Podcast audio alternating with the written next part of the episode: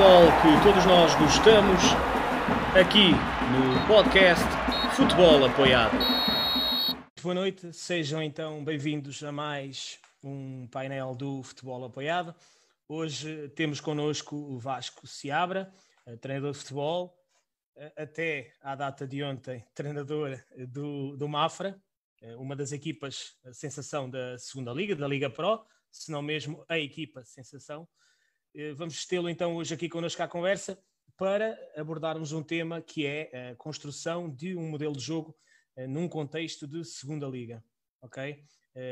Aproveito e tendo em conta também o tema para deixar aqui já esta pequena mensagem a quem nos vai seguir ao longo da próxima hora e meia, que todas as perguntas e todos os comentários que serão dirigidos ao Vasco terão que ver obrigatoriamente e forçosamente com aquilo que é o tema de hoje, ok? Portanto, tudo que sejam questões relacionadas com o futuro do Vasco não são para aqui, o, o nosso programa não é desse género e Vasco, desde já, muito obrigado por ter aceito o nosso convite e por estar aqui hoje para partilhar um pouco das suas ideias. Obrigado, agradeço também. Sempre um gosto de podermos eh, partilhar uh, quando, quando as coisas têm, têm a ver com, com o jogar, com, com o modelo de jogo, com o treino e com as nossas vivências e, e podermos, podermos estar também uh, sujeitos às perguntas das pessoas que, que, nos querem, que nos querem questionar sobre, sobre as diferentes coisas que vão, que vão acontecendo e vivendo. Uh, por isso, agradecer também o convite. Ok. Dando então já o, o pontapé de saída, eu, por norma, quando faço aqui painéis ou entrevistas, tenho uma pergunta que eu acho que já é uma pergunta da praxe. Uh, e é uma pergunta que nós colocamos sempre em vários contextos.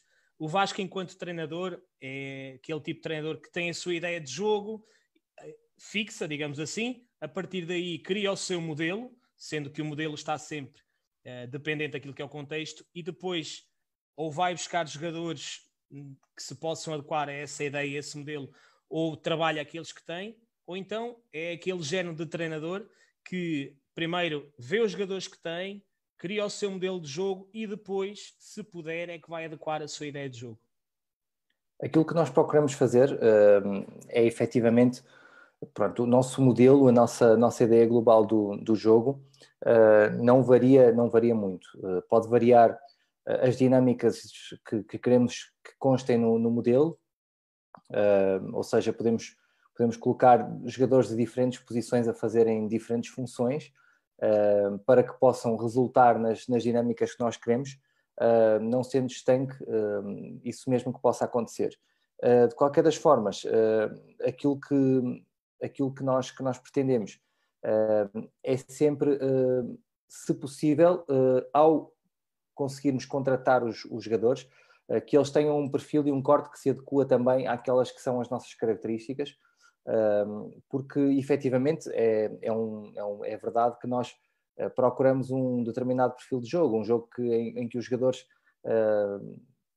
devem ser, do ponto de vista da, do ponto de vista da, da, da, qualidade técnica, da capacidade de se envolverem com o jogo, com o jogar, uh, da capacidade de conseguirem perceber uh, aquilo que está a acontecer uh, e, portanto, uh, aquilo que nós procuramos sempre é que as coisas vão, vão acontecendo de acordo com aquilo que são os nossos jogadores, naturalmente, e quando chegamos a um determinado contexto, nós procuramos que esse contexto seja um contexto de crescimento e de sustentação daquilo que é o nosso modelo de jogo, mas de forma a que o modelo não seja, não seja obsoleto e não seja não seja um modelo que consegue apenas lidar com determinado perfil de jogadores, que seja um modelo mais aberto, e portanto aquilo que nós procuramos é sempre que o modelo seja aberto, que possa albergar o maior número de jogadores, mas naturalmente procuramos sempre um determinado perfil, um determinado corte que possa acrescentar ao modelo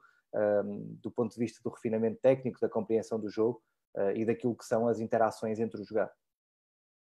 Ok, desde já peço desculpa por ter aqui um pequeno problema técnico, a imagem foi abaixo, já estou de regresso, mas deu para ir ouvindo, foi mesmo só um pequeno problema em termos de imagem. Um, Vasco, uma questão que me parece também pertinente é que o Vasco já trabalhou na, na Primeira Liga, uh, neste caso no Passos Ferreira, que dos clubes, entre aspas, ditos pequenos, é daqueles que é mais reconhecido como estável do ponto de vista financeiro. E nós sabemos que a construção de um plantel também depende muito, não é só ter um bom scouting, mas é também fazer bons negócios e também ter a capacidade financeira para atrair determinado tipo de jogadores. No, no contexto de segunda liga, eu li recentemente uma entrevista sua à Tribuna do Expresso, desde já muito, muito bem conseguida, uh, em que o Vasco dava conta que o vosso foco, enquanto equipa técnica, passou por, numa fase inicial, estipular uh, o padrão, digamos assim, de jogadores que pudessem encaixar na, na vossa ideia de jogo e, consequentemente, no vosso modelo de jogo. Que tipo de padrões são esses? Técnico-táticos, comportamentais, psicológicos? Aquilo que nós, que nós procuramos na altura em que, em que iniciamos no Mafra, uh, o Presidente desde logo uh, indicou-nos que, que, que, orçamento nós tínhamos, isso é uma vantagem para nós porque temos um... Conseguimos balizar um bocadinho aquilo que é a questão orçamental que temos para, para procurar. de qualquer das formas, nem sempre com os melhores orçamentos nós conseguimos trazer e, e, e acrescentar os melhores jogadores Uh, isso fez-nos fez abrir mais horizontes, fez-nos olhar para, para determinados, determinados perfis e ao construirmos esse, essa base que nos, que nos levaria uh, à procura desses jogadores, teve sempre por, por, por respeito a, a, a, itens que para nós eram fulcrais. a coragem é uma coisa que é difícil de avaliar, mas que para o nosso jogo é uma coisa muito, muito importante. E então, como é que nós em termos de equipa técnica, definimos que iríamos avaliar essa coragem. Uh, nós íamos procurar cada jogador que víamos, uh, ou seja, havia jogadores que, que, nós íamos filtrando e íamos vendo daqui e dali e que gostávamos de determinados detalhes, determinados pormenores, uh, e nesse momento, então, nós entrávamos no, no, nos, nos, ditos, nos ditos traços que nós, nós tínhamos identificado, e a coragem entrava aí. Ou seja, se tínhamos identificado coisas que tínhamos gostado, eh, do ponto de vista técnico, do, do, ponto de vista da corrida, do ponto de vista. Então, nós íamos passar para os itens que, que efetivamente eram importantes para nós e que tinham que estar clarificados. A coragem, como é que nós eh, observávamos a coragem? Do nosso ponto de vista, isto. Uh, ou seja, em jogos em que nós escolhíamos jogos em que o resultado tinha sido uh, muito, muito, muito difícil, ou seja, se havia, se havia jogos em que tinha sido um 2-2, um 2-1, um 0, um, um 3-2, uh, qualquer coisa desse género, uh, e em que nós conseguíssemos sentir que houve dificuldades inerentes ao jogo. Uh, por vezes o resultado não diz só as dificuldades que são inerentes ao jogo, mas esse era um primeiro princípio porque não, não conhecíamos os jogos todos. Depois, outra coisa que nós queríamos analisar era procurar que esses jogos, se têm essa dificuldade, pelo menos ao nível do resultado, se são contra equipas que são competitivas também. Uh, ou seja, se eram contra boas equipas, então como é que esse jogador se comportava? Mostrava-se para o jogo, não se mostrava para o jogo, ou seja, num jogo mais facilitado, ele mostrava-se para o jogo, e num jogo em que a coisa era realmente mais violenta, ele mostrava-se, continuava-se a mostrar.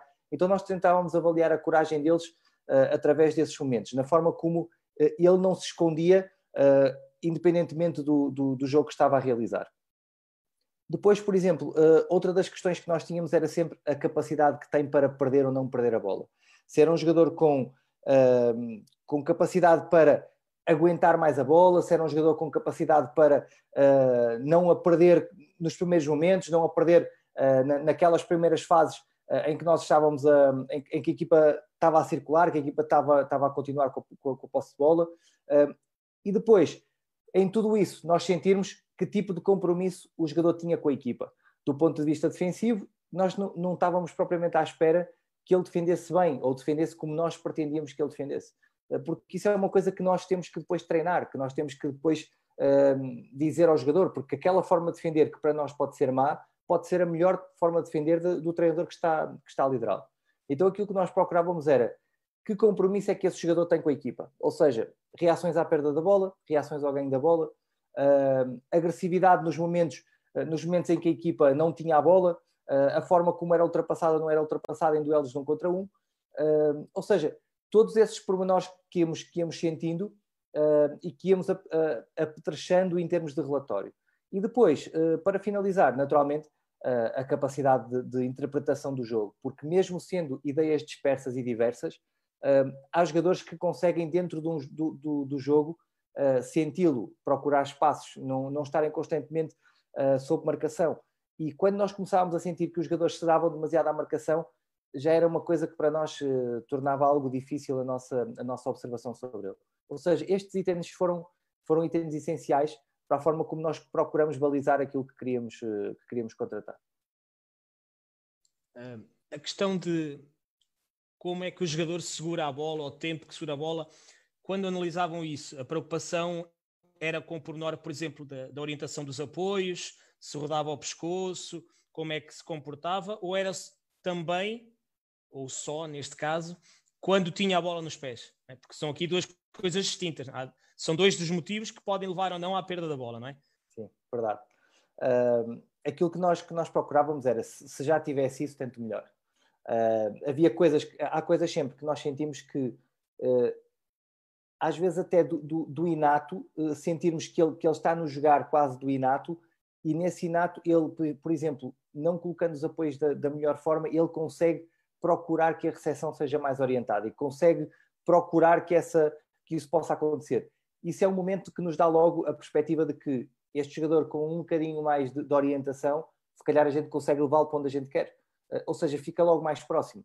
Uh, agora, por exemplo, Uh, se nós tínhamos um jogador que, que víamos que é uh, completamente, por exemplo, um ala que é completamente fora, que é um ala completamente extremo, de jogador de linha, jogador letal, num contra um externo, e que quando vinha a espaços de dentro não era um jogador de ligações, não era um jogador que, que conseguisse ligar a, a, a, o jogo com outros colegas, não se conseguia relacionar, era um jogador claramente de um contra um. Por exemplo, esse jogador não quer dizer que ele não fosse bom jogador, mas era um jogador que à partida passava para uma, para uma fase mais baixa da nossa análise. Porque não era esse o perfil de, de, de ala e de extremo que nós pretendíamos. Uh, nós pretendíamos jogadores uh, naquela posição que fossem jogadores que tivessem características de extremos, sim, porque jogavam na posição de, de, de ala e de extremo. Uh, procurávamos jogadores que, que pudessem ter chegada na baliza, que pudessem ter um contra um ofensivo, naturalmente, mas que se pudessem relacionar para a equipa, para acontecer jogo à equipa. Uh, e esse acontecer jogo necessitava de ter determinados perfis uh, a esse nível. Agora, por exemplo, uh, os centrais, nós, quando víamos os centrais, se eles já conseguissem ter os apoios orientados, o controle de linha defensiva, o, o, o virar pescoço para ver se, para ver se consegue ficar com os adversários, com os adversários em vista, se consegue encurtar nos momentos em que a bola é jogada para trás, consegue parar antes do, do, do adversário receber. Se já tivesse isso tudo, então para nós é o ideal. Mas antes disso tudo, eram características mais inatas que nós procurávamos viver. Porque nós, nós sentíamos que essa parte era uma parte que nós conseguíamos dar com, com o nosso trabalho, com a nossa ideia. Uh, agora, por exemplo, se o jogador já não era rápido, se defensivamente num contra um era um jogador que era ultrapassado facilmente, se do ponto de vista da construção é um jogador que mal vem uma pressão ele tem receio de, de, de assumir a bola. Então esses já eram critérios que dificilmente, por muito bom que ele fosse depois nas outras características, se nestas mais básicas uh, já era, já era uh, negativo do nosso ponto de vista, uh, então era natural que nós, que nós passássemos outro jogador para a frente desse. Então, continuando aqui com, com, aquilo, que é, com aquilo que é o nosso guião, daquilo que eu percebi da, da, tal entrevista que li à Tribuna do Expresso, vocês, enquanto equipa técnica, tiveram eh, não só tempo e margem de manobra para isso, mas conseguiram escolher basicamente aqueles que queriam para o vosso modelo. Uh, e tendo em conta aquilo que, que, foi a vossa campanha, aqueles que foram os vossos números, os registros alcançados, acha que grande parte do vosso sucesso residiu aí? E, e prolongando esta questão ou complementando, o futebol não vive de SES, é? Mas seria possível, eh, tendo em conta a qualidade do vosso trabalho, não tendo escolhido aqueles jogadores, eh, fazer um percurso semelhante? Acho que seria difícil. Nós tivemos, uh, nós tivemos, uh, tivemos mérito. Eu quero, quero, quero atribuí-lo também. Tivemos mérito na nossa, na nossa escolha. Uh, tivemos a sorte de, de, os jogadores que estiveram, que já tinham contrato com o clube, Uh, eram 11 jogadores que já tinham contrato com o clube. Uh, todos esses jogadores eram de um determinado perfil, eram de um determinado corte, tinham um carácter muito grande, que se revelou posteriormente. as informações que eu já tinha do, do, diretor desportivo do momento, que era o Vasco Barão, que foi o primeiro diretor desportivo que tivemos, já nos dava as referências de todos esses jogadores que, que já tinham contrato e elas corresponderam à verdade. Por isso, nós tivemos essa felicidade de conseguirmos ter um, jogadores que já eram, do ponto de vista do compromisso, da, da dedicação, da entreajuda, uh, já eram jogadores com, com, com essas características uh, e também já tinham umas características do, do jogar. Eram jogadores que, que procuravam também esse, esse, esse, tipo de jogo. Uh, e nós contratamos posteriormente mais 14 jogadores. era muita gente e tivemos também o mérito de os conseguirmos trazer, mas tivemos a sorte de todos os que conseguimos escolher uh, terem realmente um carácter eh, incrível. Nós conseguimos formar um grupo de 25 jogadores uh, que era absolutamente incrível. Tornaram-se uma família, tornaram-se jogadores de dimensão competitiva e, tiveram sempre um compromisso competitivo e um compromisso de, de, de ligação ao jogo, ao treino, à entreajuda coletiva absolutamente fantásticos. E, e, nós, em todas estas características que fomos, que fomos juntando, um, tivemos também, naturalmente, a preocupação de, de, falar com outros colegas. Eu liguei a vários colegas nossos uh, treinadores uh, para procurar perceber uh, não tanto as características em termos de técnicas físicas ou o que quer que seja, mas mais em termos, de, de, em termos comportamentais, naquilo que era a forma como, como olhavam para o treino, a forma como olhavam para o jogo, a forma como tinham essa, essa vontade de jogando a titular, estando no banco, a forma como reagiam uh, às adversidades, como se eram jogadores de desculpas ou se eram jogadores de soluções.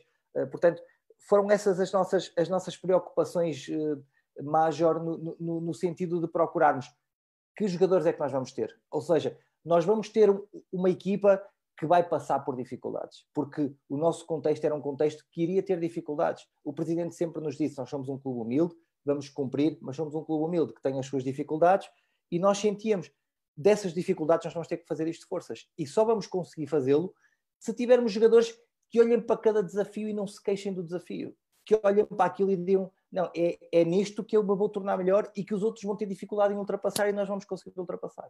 Uh, e foi sempre nessa base que nós fomos também procurando filtrar esses jogadores. E tivemos a sorte, uh, porque isto é a realidade, tivemos a sorte de conseguir ter 25 jogadores de um, de um, de um carácter incrível e altamente competitivos, e, isto cria uma vida na equipa. Ou seja, eu acredito que todas as equipas têm uma vida, têm, têm uma alma própria. E esta equipa, porque tinha uh, 17, 18, 19 jogadores muito competitivos, acaba por, por abraçar todos os outros e torna esta competitividade uh, de uma forma muito mais, muito mais intensa, muito mais salutar e que, e que nos faz acreditar que somos capazes de depois chegar ao jogo uh, e sermos competitivos, sermos capazes de lutar pelos três pontos. Acho que já temos aqui duas questões por parte do público, mas antes de avançar para elas, tenho aqui uma, uma ainda daquilo que é a nossa sequência. Um, o Vasco já explicou bem uh, pronto, a forma como foi construído o plantel, portanto, eu tenho aqui uma dúvida que é, definido o plantel, e estou a partir do princípio que primeiro definem o plantel, mas definido o plantel, começam a tratar de delinear a pré-época ou fazem as duas coisas em simultâneo? É, Existem várias formas de trabalhar nesta, nesta fase. Já aqui tivemos vários treinadores uh, que, que, explicaram isso mesmo. No vosso caso, como é que isso se processa? Nós temos, uh, depende sempre dos timings também que temos. Uh, nós, nós, ano passado, em Mafra, eu, já, não tenho, já, já, não tenho rigor absoluto, mas eu penso que nós que nós acordamos a 31 de maio, uh, penso que foi uma coisa assim desse género. Uh, ou seja, nós tínhamos ali um prazo de basicamente 3 a 4 semanas para conseguirmos, uh, para conseguirmos enquadrar o plantel, para conseguirmos enquadrar aquilo que eram as nossas, as nossas necessidades e para ao mesmo tempo procurarmos planear a época. eu não gosto de, de, fazer planeamentos de época com, com muito tempo de antecedência. eu prefiro, porque, por exemplo, nós esta época, por exemplo, nós começamos com uma incidência maior sobre, sobre a organização defensiva, sobre princípios defensivos. Uh, e isto porque nós, por exemplo, uh, quando nós tivemos a primeira reunião com o plantel, com o grupo, ainda outro dia estava a falar com, com o nosso capitão sobre isso, uh, e estava-lhe a dizer, eu sei que as caras deles no início foram, foram, foram assustadoras. Eles estávamos no balneário e, e olhamos uns para os outros e estávamos 11 jogadores dentro do balneário, com, com, a equipa técnica e com o presidente eh, nós do staff eh, éramos tantos treinadores, eh, fisioterapeutas, direção, éramos mais nós do que jogadores. E aquilo que nós lhes dizíamos era: é pá, malta, tudo tranquilo, porque nós sabemos o que é que estamos a fazer e o que nós, o que nós queremos é não falhar, porque nós não temos margem para falhar. Nós, nós no Mafra não temos margem para falhar. Ou seja, se nós contratarmos um jogador, se o jogador depois não corresponder àquilo que nós esperamos, ele não vai ser dispensado, porque o clube já fez um acordo, já fez o contrato, não o vai dispensar, porque isso depois uh, não vai dar hipótese do clube uh, estar a pagar a mais jogadores, porque o orçamento é, é aquele, ponto final. Ou seja, uh, nesse momento nós sabíamos que não podíamos falhar, ou seja, e quando nós chegamos ao primeiro treino, dos 11 jogadores, nós tínhamos um lateral direito, um lateral esquerdo, três centrais. Uh, e depois tínhamos dois, três médios, tínhamos três médios centro. Uh, ou seja, a base era maioritariamente ali. Uh, então o que é que nós sentimos? Tudo bem que nós já vamos estar a dar alguns comportamentos em termos de organização ofensiva, porque nós dividimos o treino em termos de funções de equipa técnica para estarem a dar feedback. De qualquer das formas, o foco, o foco essencial era mais de organização defensiva. Ou seja, porque nós tínhamos mais jogadores que era mais fácil nós começarmos a ir passando determinados comportamentos. Uh, e então nós começamos por aí, uh, com uma, uma, incidência maior uh, na parte da organização defensiva, apesar de irmos dando já, alguns, já alguns feedbacks em termos de organização ofensiva. e isso só aconteceu nos últimos, nos últimos 3, 4 dias de, de, de antecipação da, da, época. Ou seja, a minha preocupação global foi tentarmos ver o maior número possível de jogadores, tentarmos identificar que jogadores nós queríamos, nós queríamos tentar uh, contratar para nós, uh, porque todos estes timings depois, por vezes, é o jogador que está à espera de mais isto ou de mais aquilo, ou que está em negociação, ou que, uh, ou que nós não conseguimos fechar porque há aqui diversas situações. Portanto, isto vai sempre outros porque estavam noutros clubes e, e, os clubes, a gente sabia que iam rescindir com eles, mas as rescisões atrasam. mas, ou seja, tudo isto às vezes tem timings que não, não nos permite estarmos completamente ali. Agora, não treinamos só com 11 jogadores, tivemos a oportunidade uh, de treinar com uh, mais 7 ou 8 jogadores que vinham dos Júniores, que, que, tinham alguns que ainda eram Júniores e ficaram lá no, no, no plantel Júnior, porque tínhamos a possibilidade de ter na equipa técnica um treinador que é o, que é o Tiago, que era também treinador de Júniores, ou seja, que nos permitia ter esta abrangência de, vamos chamar Júniores, também os integramos nos treinos, eles são tratados exatamente da mesma forma e nós temos o mesmo número de preocupações com eles como temos com a equipa sénior. Uh, e vamos tentar desenvolver a que todos consigam treinar e estar no seu melhor e conforme nós formos, uh, nós formos fazendo as contratações e os jogadores forem chegando, uh, então nós vamos gerindo e, mediando a, a, situação. E foi isso que foi acontecendo. Uh, por isso, nós, a preocupação foi realmente muito grande naquilo que foi os alvos que nós queríamos para, para, para o plantel e depois a identificação em termos de, de, de operacionalização do modelo a forma por onde íamos começar ou por onde íamos finalizar foi uma preocupação que foi sendo tida uh, ao longo das semanas e perante aquilo que íamos sentindo que eram as dificuldades e que eram as melhorias, as melhorias na própria equipe. Ok, sim senhora. Vamos então para a primeira questão aqui por parte do público. O Rui Gomes, nosso colega aqui do Futebol Apoiado, um grande abraço para ele. Uh, ele pergunta ao Vasco se há pouco, quando falou na, na questão do, do scout do, dos jogadores, de encontrar jogadores uh, com características que pudessem uh, se adequar ao vosso, ao vosso modelo de jogo e à vossa ideia. Ele pergunta se acha que nesse processo de procura de jogadores, encontrar esses mesmos jogadores em equipas cujo estilo de jogo é semelhante à vossa ideia de jogo, pode ser algo que acarrete menos riscos e que possa ser facilitador para a adaptação desses atletas ao vosso modelo e à vossa ideia. Sim, é verdade, é verdade. Uh, bem mais simples, há menos trabalho. Uh, a verdade é que, é que por vezes, uh, por vezes não, não, não é possível. É uma, é, uma, realidade que quanto mais as equipas se aproximam daquilo que é o, que é o nosso jogar, mais fácil é nós por vezes identificarmos aqueles jogadores que, que estão mais preparados. agora, é também não podemos também ceder a essa tentação. Uh, e aquilo que nós, que nós procuramos uh, dentro da equipa técnica é, é discutir isso mesmo. É, uh, não podemos ceder à tentação só porque estamos a ver aquele jogador a fazer coisas boas que nós gostamos, mas o outro que, apesar de não estar em termos de enquadramento do modelo, na mesma situação, será que não tem mais para dar do que aquele jogador que já está adaptado àquele jogo e que faz aquilo bem, faz aquilo bem, mas será que consegue dar mais que aquilo? E esse é que é o problema de, de, de por vezes nós, nós conseguirmos filtrar. Uh, não nego que, que, por vezes há momentos de, de eu, eu, dei há bocado o exemplo do ala. nós temos alas por exemplo, para lhe falar dos alas, por exemplo, nós, nós tínhamos o, o, o, o Diego Medeiros que tinha trabalhado comigo uh, em Passos Ferreira, por isso era um jogador que eu, que eu conhecia.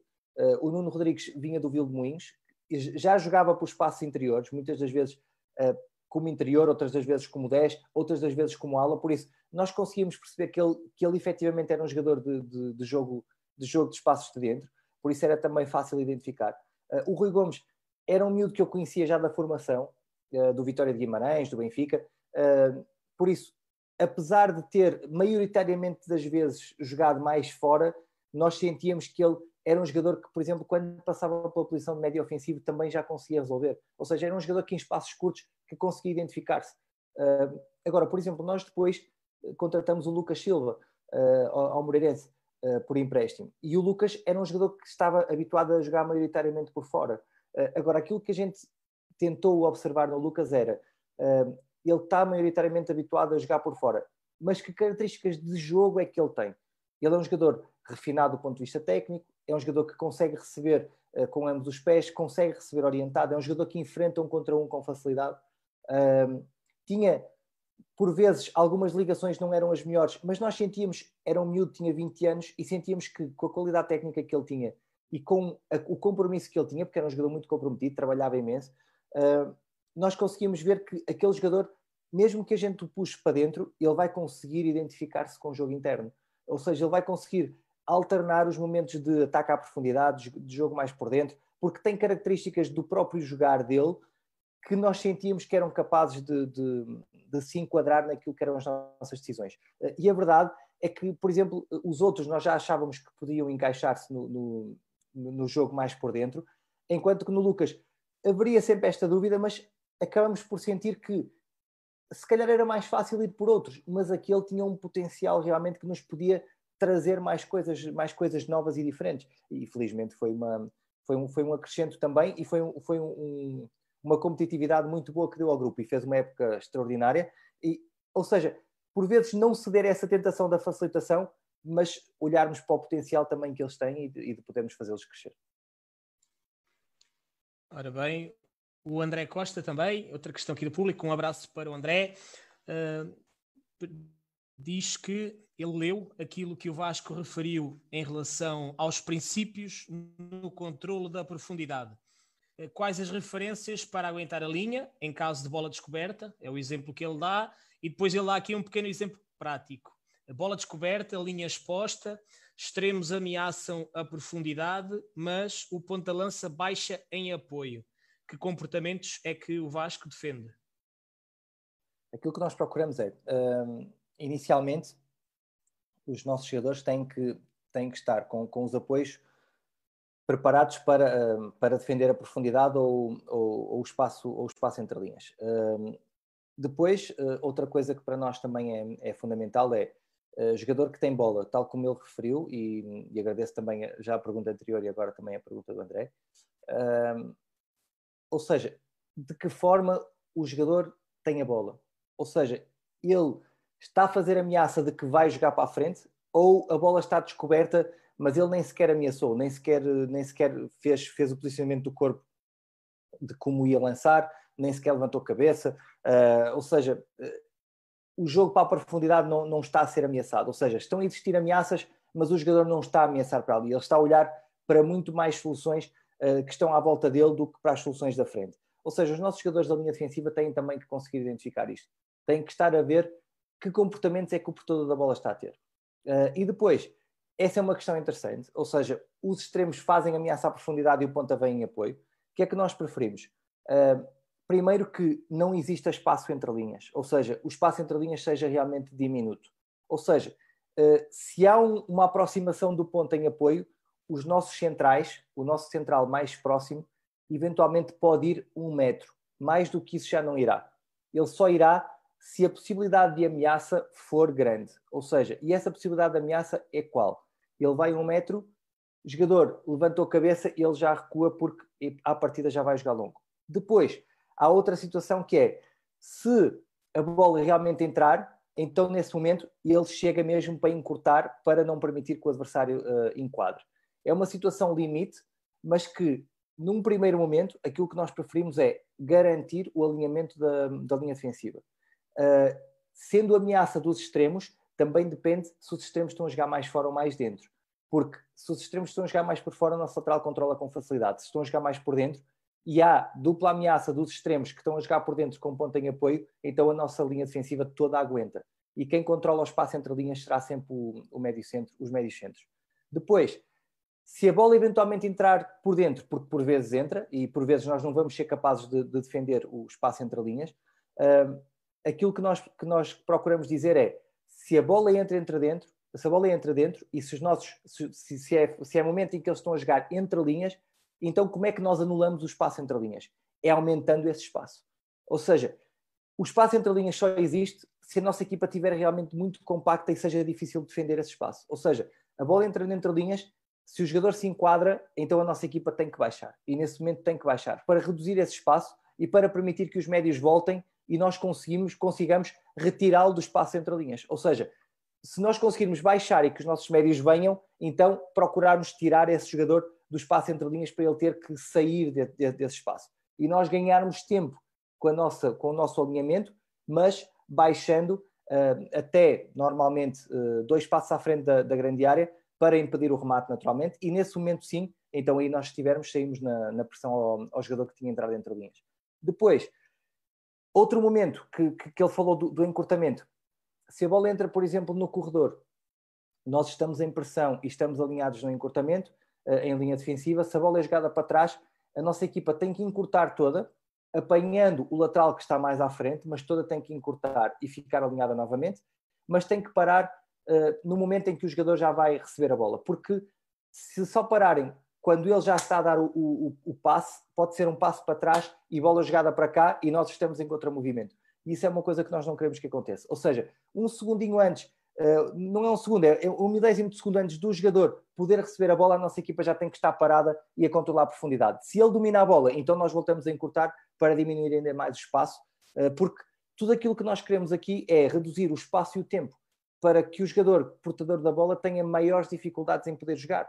Uh, se nós lhe dermos mais tempo e mais espaço, naturalmente ele vai estar muito mais confortável para poder jogar. Ou seja, estes são comportamentos que nós vamos dando para os nossos jogadores identificarem sinais uh, daquilo que são aquilo que está a acontecer em jogo e aquilo que todos têm que se orientar. Porque uh, eu lembro que, que, que, falei sobre isso também, que é, imagina que a bola entra fora e entra à largura, se o lateral está em pressão e os centrais estão todos estão alinhados com o lateral contrário, porque nós queremos que o nosso central bascule ao corredor, nós não podemos dar um passo em frente só porque há uma ameaça à profundidade. Porque se um jogador dá um passo em frente, ele desalinhou em função dos outros dois. E os outros dois não vão, não vão imaginar que ele vai dar esse passo em frente. Ou seja, nós temos todos que pensar a mesma coisa ao mesmo tempo e isso só acontece por sinais coletivos e é isso que nós procuramos que eles se identifiquem. Muito bem, de certeza que o André ficou satisfeito com, com a sua resposta. Coisa, é, é, voltar a dizer, exatamente. Ora bem, uh, Diogo Rodrigues, aqui temos mais uma pergunta. Eu ia avançar com as nossas do guião, mas aproveitamos então que aparecemos aqui hoje. Uh, Diogo Rodrigues, então, um grande abraço para ele. Boa noite, Mister. Antes de mais, um abraço uh, a si e os parabéns pela época realizada no Mafra. Queria perguntar ao Mister quais os comportamentos que idealiza para preparar uma suposta transição do adversário, ou seja, mesmo em posse, que elementos o Mister posiciona para preparar a perda no último terço. Uh, um abraço e o resto é para mim, não interessa para aqui. Um, como é que prepara a perda então nesta situação? Primeiro um abraço para ele também, obrigado pela pergunta. Uh, aquilo que nós procuramos é que uh, a, a, perda seja sempre preparada também em função daquilo que o adversário deixa. Ou seja, uh, nós, nós os nossos laterais têm, têm muita abrangência ofensiva e habitualmente são os nossos dois médios com os nossos dois centrais que fazem a preparação da perda. Podendo essa preparação da perda ser feita também de forma diferente e dispar, em função do número de jogadores que o adversário também vai deixando. Isto porque esse momento de preparação da perda é um momento para nós de marcação individual.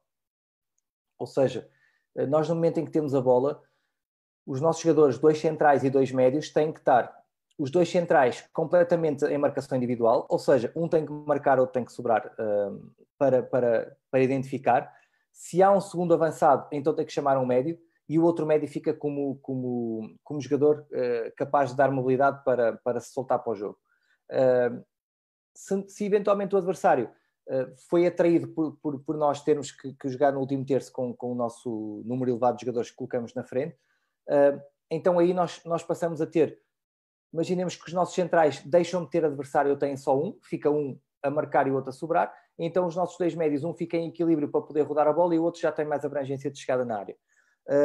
Se eventualmente sentimos que a equipa está realmente muito em baixo, uh, nós procuramos ter referências de passo pelos médios sempre para poderem rodar a bola, mas essa rotação da bola ser rotação para atrair e explorar à frente. Então, quando nós rodamos para atrair e explorar à frente, aquilo que nós procuramos é que os nossos médios tenham comunicação suficiente para eu posso deixar momentaneamente, mas de imediato o outro tem que vir equilibrar, eh, e isso tem que ser responsabilidade dos nossos centrais para chamarem, eh, para que a perda seja sempre preparada dessa forma.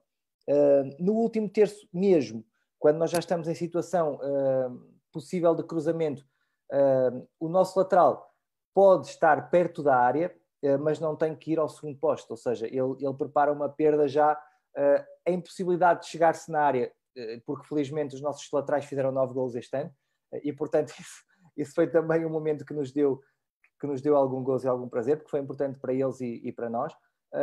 ou seja, eles, se há, se há possibilidade de, de, de cruzamento naquele, naquele timing, então os nossos laterais podem estar perto da área, mas preparando a perda pela possível saída por, por extremos. Ou seja, temos os dois centrais, os dois médios ou um médio, aí dependerá, e depois o lateral contrário só em último caso, quando já estamos em situação iminente de cruzamento.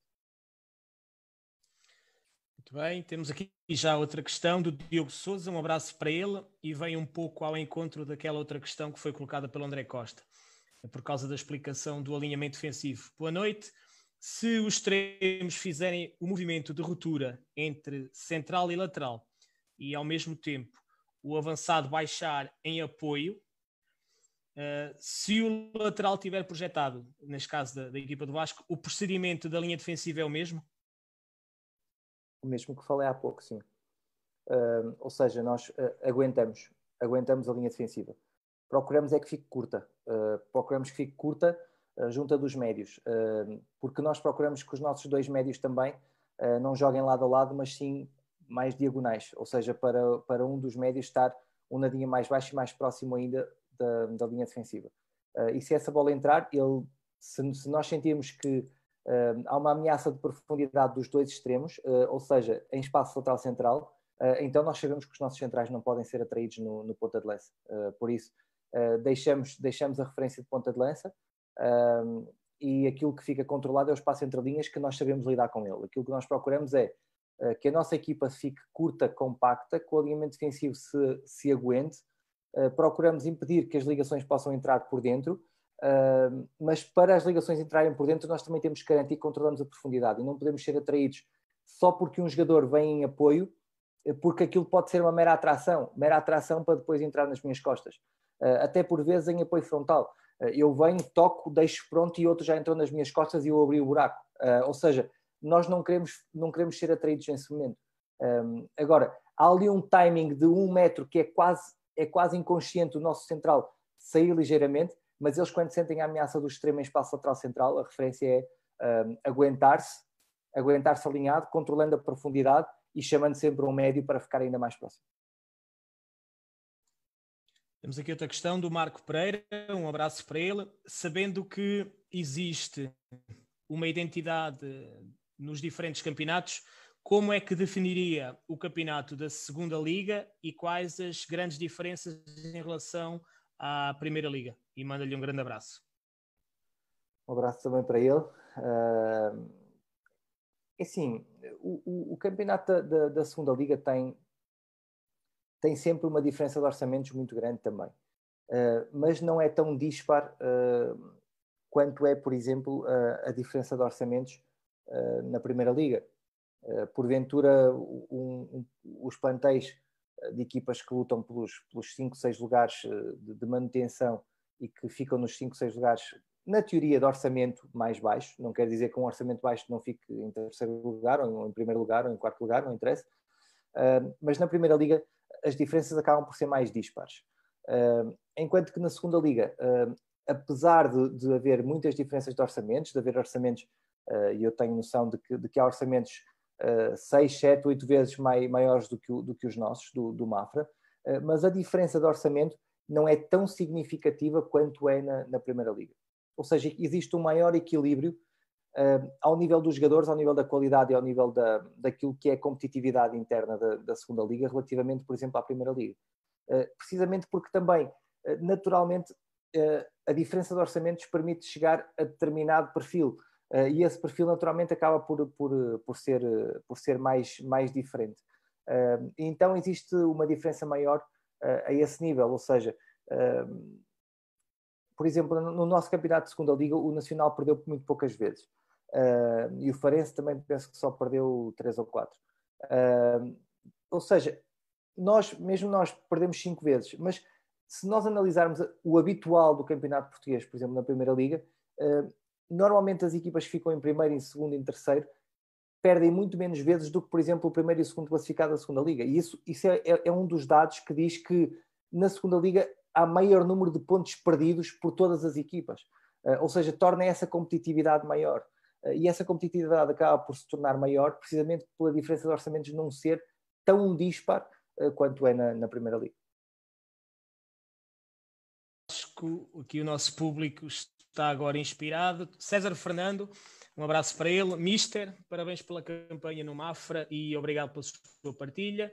Ele coloca aqui um caso prático, digamos assim quando o adversário joga com quatro defesas, um médio defensivo, três médios à frente, sendo que dois dos médios estão bem abertos, e dois avançados, como é que, por norma, trabalha ou organiza, eh, passa a redundância, a sua organização defensiva? Da mesma forma. Não é para nós uh, veículo de grande importância uh, a forma como, como, como o sistema do adversário nos, nos aparece Uh, o, o, nosso, a nossa organização defensiva tem muito a ver com zona. Nós somos uma equipa que, que procura defender zonalmente e, e, procurando fechar espaços. Aquilo que falei há pouco, daquilo que nós procuramos ter, aquilo que nós procuramos acrescentar em termos ofensivos, que é, que é ganhar tempo e ganhar espaço, é aquilo que nós procuramos em termos defensivos retirar aos adversários. É ganhar tempo e, e ganhar espaço. por isso, aquilo que nós procuramos é independentemente da forma como os adversários estão a jogar, a nossa equipa ter capacidade suficiente para fechar espaços. Naturalmente que é diferente, por exemplo, se uma equipa sai com dois centrais e um médio, é diferente de se sai com dois centrais, com dois centrais e com um médio no meio, ou com dois centrais e com um médio no corredor. mas a nossa pressão é ligeiramente diferente, porque podemos saltar com o ala, podemos saltar com o médio, podemos, mas uh, não é significativo as alterações que nós fazemos uh, em termos de organização defensiva uh, relativamente ao, ao, facto do adversário estar a jogar em losango ou estar a jogar com, com, com um mais dois e com três na frente, de estar a jogar com dois mais um e com, e com três na frente, estar a jogar em 3-5-2, não, não, não é muito preocupante em termos de, daquilo que é a nossa modulação global. Porque se, se, virem os nossos jogos do Mafra, nós, nós jogamos contra equipas eh, que jogaram realmente em, em 3-4-3, que jogaram em, em 4-3-3, em 4-2-3-1. Uh, eh, em Losango, por acaso, não, estou assim a recordar, mas independentemente se fosse, se fosse Losango, seriam, será sempre comportamentos ajustados em relação àquilo que é a nossa organização. Nós procuramos que os nossos dois alas tenham capacidade para se saberem relacionar com os nossos dois médios centros a defender, portanto, formando duas linhas de quatro compactas em que defendemos o espaço zonal e procuramos orientar o adversário a jogar para fora. Uh, todos aqueles que são os nossos comportamentos, nós não gostamos muito de mudar comportamentos de jogo para jogo. Uh, nós podemos fazer nuances em relação àquilo, por exemplo, que é a nossa pressão. Agora, nós não gostamos muito de, de estar sempre a mudar, de estar a dizer aos jogadores que agora pressionamos com eles a, a, condicionar para fora para nós pressionarmos ali, não gostamos de logo na semana a seguir dizer agora condicionamos para eles jogarem para dentro, para pressionarmos por dentro uh, e para eles virem de acordo com as nossas coberturas. Uh, não, nós, nós procuramos manter padrões uh, e aquilo que procuramos é que eles identifiquem que as nossas janelas que existem dentro do, do, do, do nosso, da, nosso, da nossa rede de, de organização que sejam janelas que são impedidas pela nossa capacidade de pressionar e de impedir que estes espaços entrem aqui. Ou seja, se nós queremos guardar os espaços aqui dentro, ou seja, se nós estamos com uma linha de 4 e depois estamos aqui com outra linha de 4 à frente, nesta linha de 4 nós não queremos que as bolas entrem aqui, não queremos que elas entrem aqui, aqui neste meio. Então, nós queremos é que na nossa organização nós sejamos capazes de compactar o suficiente e sermos agressivos o suficiente para os orientar para onde nós queremos e depois aí encurralar e pressionar mas para isso temos que meter agressividade e temos que ter processo zonal, porque se nós estivermos a, a ir no encaixe, então nós ao irmos nesse encaixe, nós vamos desrespeitar aquelas que são as zonas que para nós são mais valiosas, porque para nós nem todos os espaços valem o mesmo. Ou seja, como nem todos os espaços valem o mesmo, então a nossa equipa quer é defender os melhores espaços, aqueles que para nós são os mais importantes, e deixar os espaços que são menos importantes, que podem ter lá jogadores, e podem ter lá jogadores. Agora, se a bola lá chegar, os nossos jogadores saberem que vão ter tempo para defender ainda esse espaço, porque lhes dará tempo para eles se organizarem para defender aí. Essa explicação é música para os, para os meus ouvidos, porque eu também acredito muito nessa, nessa questão de, de, da defesa zonal, digamos assim. E, e, já agora, isto é uma, uma questão que me ocorreu a quando da, da explicação que o Vasco deu. Para uma equipa que se assume como dominadora e controladora pela sua identidade, que é uma identidade de uma equipa que quer ter bola, uh, essa forma de defender ajuda não é? E, e, consubstancia, reforça essa mesma identidade, porque se todas as semanas for alterando a sua forma de defender, porque o adversário explora mais isto ou mais aquilo, não é? acaba por depois desvirtuar um bocadinho aquilo que, que é o seu processo ofensivo, porque isto está tudo interligado. A forma como atacamos influencia a forma como defendemos e vice-versa. E se estiver sempre a alterar a forma como defende, obrigatoriamente, por mais que não queira, vai acabar por condicionar também a forma como ataca. Sim, Sim senhora. Concordo. Ora bem, Concordo. Bruno Vivas, um abraço a ele, boa noite aos dois, obrigado, Bruno. Mister, na fase de finalização, que tipo de padrões tem no seu modelo de jogo e que importância dá à criatividade? Um abraço para ele. A criatividade total. Aquilo que nós procuramos com o nosso modelo uh, é que a criatividade existe ainda mais. Por vezes as pessoas confundem aquilo que aquilo que nós queremos passar e aquilo que nós queremos dizer. E eu acredito que se falarem com os nossos jogadores, uh, eles, eles lhes dirão que nós não cortamos a criatividade a nenhum deles.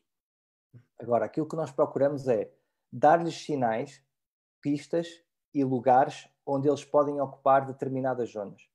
Mas as decisões têm sempre a ver com os jogadores.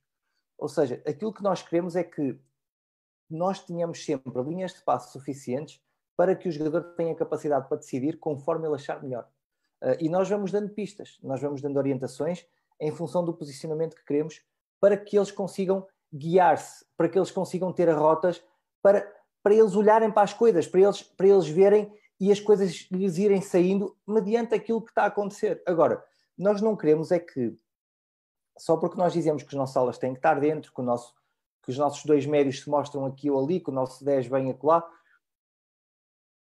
isto acontece, mas acontece sempre num, num registro muito, muito, muito particular, que é, eles têm posicionamentos base, em que nós não abdicamos deles, é a realidade, não abdicamos, somos uh, muito, muito concisos naquilo que lhes dizemos uh, e exigentes na forma como queremos que eles estejam nesses, nesses locais, mas esses locais não são fixos. Se é um metro para um lado, ou um metro para o outro, ou um metro para a frente, ou um metro para trás, depende. E esse depende tem a ver com o quê? Com o posicionamento do adversário, com aquilo que está a acontecer em função do adversário aos nossos colegas, porque se o meu colega está sem marcação, eu não preciso de lhe dar uma linha de passe maior mais à frente. Ou seja, se ele está a ser sob marcação, então eu se calhar aí tenho que o ir ajudar. Tenho que o ir ajudar como? Tenho que lhe dar mais uma linha de passe mais próxima para que ele se sinta, para que ele se sinta mais confortável. Agora, imaginemos o nosso central, está sem marcação, e eu que sou ala vou sair do meu espaço entre linhas, porquê?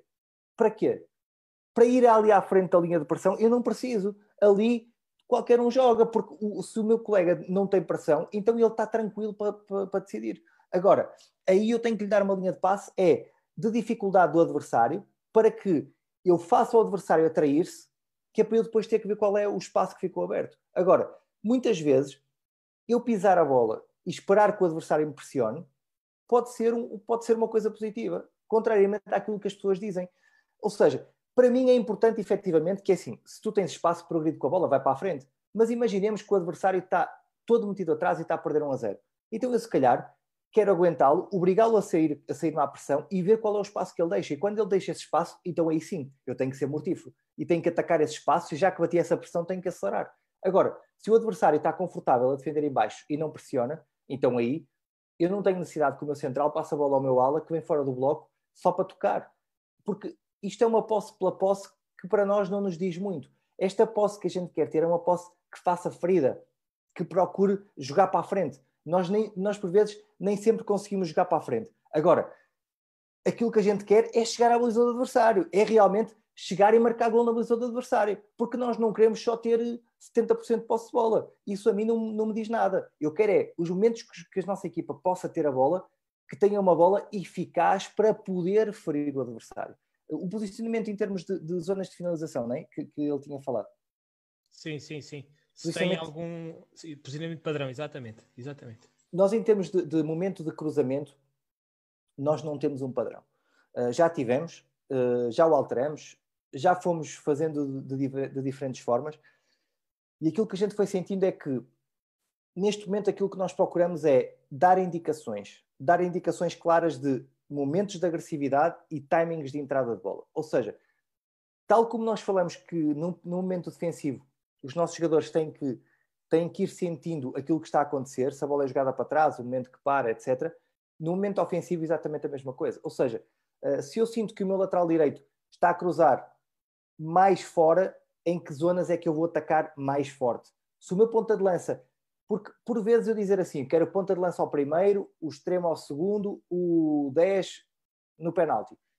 Epá, mas se, se for sempre assim, se calhar também não é o ideal. Ou seja, aquilo que nós sentimos é que depende também das zonas. Por exemplo, se, se o meu extremo é escardino e tem muita dificuldade em cruzar com o pé direito e está a jogar à direita, então se calhar quando ele corta para dentro, os movimentos do meu ponta de lança já têm que ser os momentos de saber que o cruzamento vai sair em balão mais para, mais para entrar na, na, na zona da baliza. Ou seja, nós temos que, que, conseguir, por vezes até em treino complementar, por vezes até em, em, em explicação aos jogadores, dar-lhes as indicações de, do conhecimento dos colegas, daquilo que, que os outros estão a fazer.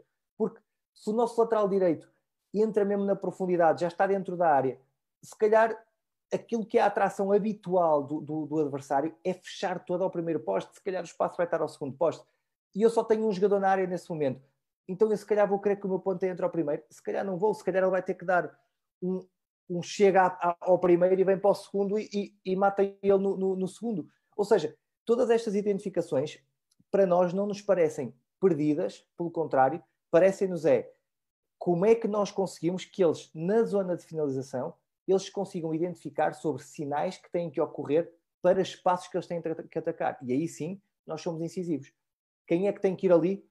Este jogador chegou ali. Quais são as zonas que nós temos realmente que ser fortes, agressivos e atacar? Então aí sim nós vamos dando sinais. E esses sinais têm a ver muito mais com o perfil de, de, de jogadores que nós estamos a atacar ali, porque, por exemplo, se é um extremo que é destro e está a jogar à esquerda e a bola lhe é metida na profundidade, ele, se nós já sabemos que aquele extremo tem dificuldades em cruzar com o pé esquerdo, ele vai cortar para, para dentro então nós se calhar já vamos aguentar para depois o, a entrada ser de outra forma. Isto é que nós procuramos ir dizendo para criar situações e soluções em treino para que elas sejam menos adversas em termos de jogo. Ok, relembro àqueles que nos estão a seguir que, ao contrário do habitual, hoje uh, nós iremos uh, concluir a nossa emissão por volta das 22h30, imperativos da agenda. Portanto, continuem a mandar mensagens e a fazer comentários. Vamos ter que selecionar e pedir desculpa, obviamente, a quem não tiver, entre aspas, voz aqui hoje, mas graças, uh, graças aqui ao nosso convidado ao Vasco, as perguntas e os comentários têm sido mais do que muitos, nós somos realmente obrigados aqui a fazer uma seleção. Portanto, Vasco, o nosso guião acho que já foi à vida. Vamos fazer só mais uma não há problema, questões. Não há problema. O resto, por mim, o resto vai ser quanto mais, quanto mais questões puder, puder responder sobre aquilo que é o nosso jogar, uh, sem problema. Agora, eu, eu quero é que percebam uma coisa. Eu não estou a dizer que quem pensa de outra forma está errado. Eu estou a dizer é que esta é a nossa forma de pensar, esta é a nossa forma de agir. Uh, e não quer dizer que esteja errado ou que esteja certa, mas é a nossa e é aquela pela qual nós, nós nos batemos na, na crença. Exatamente. Paulo Figueiredo, um abraço. Pergunta ao Vasco como é que descobriu o Miguel Rodrigues no Campeonato de Portugal. Nuno Rodrigues. Uh, Nuno Ele Rodrigues. aqui diz Miguel, mas é, é o Nuno Rodrigues. É o Nuno Rodrigues. sim. Um, o, Nuno, o Nuno foi um caso, foi um caso giro. Uh, nós, curiosamente, começamos a ver, a ver o Lusitano de Vilmoinhos uh, por causa de outro jogador. Não vou dizer o nome porque, porque não, não ficaria bem naturalmente, Uh, nós começamos a ver o, o, o jogo com, com, outro, com outro intuito, só que a certa altura o, Nuno, o Nuno ia fazendo coisas, lá está, aquilo que a gente estava a falar há pouco.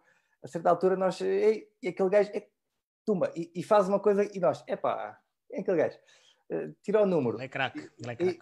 E, e, depois, e depois já faz outra, e depois já faz outra.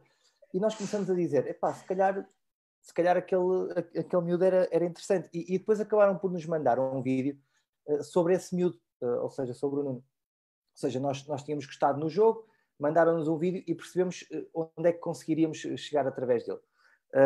e curiosamente, acabei por depois falar com o miúdo e por lhe dizer, e foi uma história, foi uma história gira, porque eu, eu falei com o miúdo e disse Nuno, nós, nós estamos, a ver, estamos a ver jogos teus, e lá está, sobre aquilo que tínhamos falado há pouco, jogos que a gente selecionou. Eu lembro-me de alguns jogos que a gente selecionou.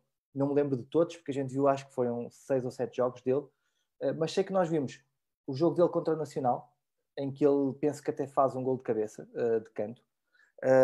Ou seja, um jogo contra o Nacional da Madeira para a Taça de Portugal. O jogo acho que ficou 4 a 3, foi assim uma coisa, em que eles eliminam o, Nacional. Foi em Vilmoinhos, sim, sim, sim, sim, exatamente. vimos esse jogo. vimos o jogo contra o Lourosa, uh, em Lourosa, penso eu, uh, que era uma equipa que estava também a lutar, a lutar pela subida. Uh, o Nuno tem nesse jogo, penso que joga em interior. vimos um jogo contra o Espinho em casa, do Vil de Moinhos, e ali já joga como extremo. e vimos, por exemplo, o jogo, eu acho que foi contra o Sporting. Vimos o jogo contra o Sporting para a Taça de Portugal. Também. Ou seja, contextos difíceis e contextos em que nós vimos epá, mas este miúdo tem coragem, ele tem coragem para assumir, ele, ele gosta de assumir o jogo, gosta de assumir a bola. Uh, ou seja, e, e, o miúdo começou-nos a chamar a atenção. E depois, eu, eu quando falei com o miúdo, eu, eu, eu disse-lhe, oh, Nuno, uh, nós, nós gostamos de ti, uh, mas eu, eu, neste momento não, não te consigo fechar. Não, não, não, eu tenho que ter permissão também do diretor desportivo, naturalmente. Uh, não te nego que nós, que nós podemos vir a ter interesse, mas não te posso, não te posso dar, essa, dar essa certeza já. Uh, e o miúdo teve uma humildade, como depois apresentou essa humildade durante o ano inteiro, e ele só me dizia: pronto, oh, mister, eu, eu agradeço, fico, fico à espera, não sei o quê, e se aparecer alguma coisa eu digo. Uh, e depois o miúdo, curiosamente, disse-me, uh, mandou uma mensagem a dizer, oh, mister, falaram comigo, mas é para ir à experiência. Uh, e eu disse, pronto, mas olha, nós queremos que tu venhas para cá. E eu recordo-me que disse-lhe disse o valor que tínhamos para ele, etc. e, o, e o miúdo disse, pronto, mister, eu vou chegar a casa, vou falar com a minha família, não sei o quê. e passado uma hora, uma hora e meia, já nem sei o que é que foi, o miúdo ligou uh, e pronto, e as coisas ficaram resolvidas. E, e, felizmente, felizmente ele veio, veio para a nossa equipa, uh, felizmente valorizou-se também, uh, tal como outros que vieram do Campeonato de Portugal, outros que vieram da, da, da, Primeira Liga, outros que vieram da Segunda Liga. Felizmente a equipa conseguiu toda valorizar-se. E este foi só um caso dos tais que, que às vezes nós até estamos a ver um e gostamos é do outro, Uh, e, e, acabamos por, por exemplo, o Nuno se calhar veio na nossa ótica inicial pensar assim, de quatro extremos ele se calhar vai ser o quarto, porque é o miúdo que vem do contexto uh, difícil também, e ele acabou por ser o, o extremo com mais minutos uh, que nós temos. Por isso, por vezes as coisas não, não, não têm nada a ver com a antecipação que a gente faz, e tem a ver com o mérito que eles, que eles vão construindo, isto naturalmente é mérito dele. Muito bem. João André Costa tem aqui duas questões, vamos escolher uma delas. Uh, João, desde já um abraço e obrigado pela pergunta. Boa noite, Mister. Em termos de percentagem, quanto é que a análise do adversário pesa no seu micro, microciclo? difícil, difícil de, de, de dizer isso. Eu já, eu já, respondi uma vez sobre isto, mas de qualquer das formas eu, eu, vou tentar resumir. Eu sei que falo muito e depois, depois isto demora muito tempo. Uh, de qualquer das formas, uh, aquilo que nós procuramos fazer e de forma muito resumida é uh, jogo domingo. Temos jogo no domingo seguinte. Segunda-feira é dia de folga. Na segunda-feira eu, eu gosto de ser eu a rever o nosso jogo, portanto faço uma análise da própria equipa. normalmente faço os cortes com aquilo que, que acho que são as coisas melhores das coisas piores Uh, o Cláudio, que é, que é quem faz também a análise do adversário, acaba por analisar o adversário, manda-me tópicos também sobre aquilo que ele acha que nós podemos uh, ter em consideração, aquilo que, ou seja, porque o Cláudio sabe muito bem que nós não vamos mudar, nós vamos explorar mais coisas que o nosso jogo traz com maior incidência uh, e vamos, porventura, defender mais coisas que já estamos habituados, mas que acontecem naturalmente mais vezes. Por exemplo, imaginemos que eles ofensivamente é uma equipa que explora muito o espaço lateral central. Nós já sabemos que o nosso central bascula o corredor, mas se calhar vamos provocar alguns exercícios onde isso aconteça mais vezes para exacerbar um bocadinho esse comportamento e a nossa equipa estar mais preparada. Só, só um exemplo muito claro. Uh, ou seja, uh, o Cláudio vai mudando também algumas nuances logo na segunda-feira.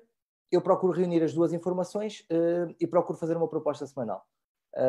essa proposta semanal tem em consideração aquilo que é as coisas que nós queremos melhorar, aquilo que são coisas do nosso jogar que nós nunca queremos uh, deixar de, de, de, de, ter, nunca são coisas que nós queremos deixar de ter, uh, e depois uh, são, são coisas que também o adversário pressiona com um, pressiona com dois, não sei o quê, ou seja, nós podemos criar determinados exercícios que possam propenciar comportamentos mais, mais habituais.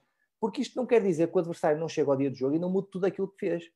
E nós temos que estar preparados para isso. E nós aquilo que queremos procurar é nós damos uh, uma imagem global do jogo aos nossos jogadores, mas é só para, se acontecer aquilo que nós estamos à espera, eles estarem preparados e não ser um impacto naquele momento. Mas se for um impacto naquele momento, não tem problema nenhum. E os nossos jogadores têm que ter essa consciência, que são capazes de jogar qualquer jogo que lhes apareça.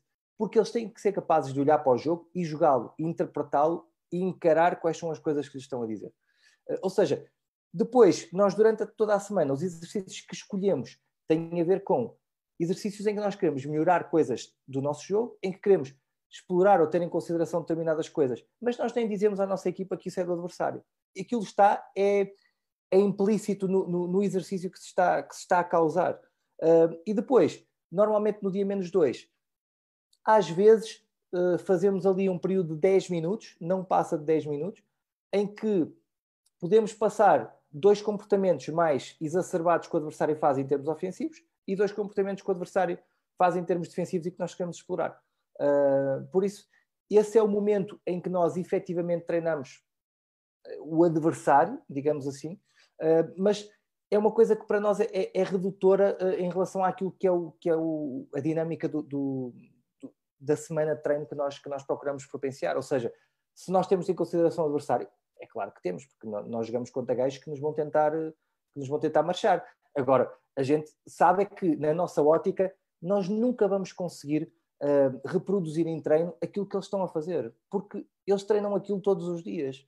Eles têm rotinas e relações e jogadores que é, que é impossível de nós reproduzirmos e replicarmos. Ou seja, para nós é muito mais importante o nós, a nossa equipa e os nossos jogadores, e depois vamos dando nuances só para eles se irem identificando e para eles irem sentido quando chegam a jogo estão preparados para jogar.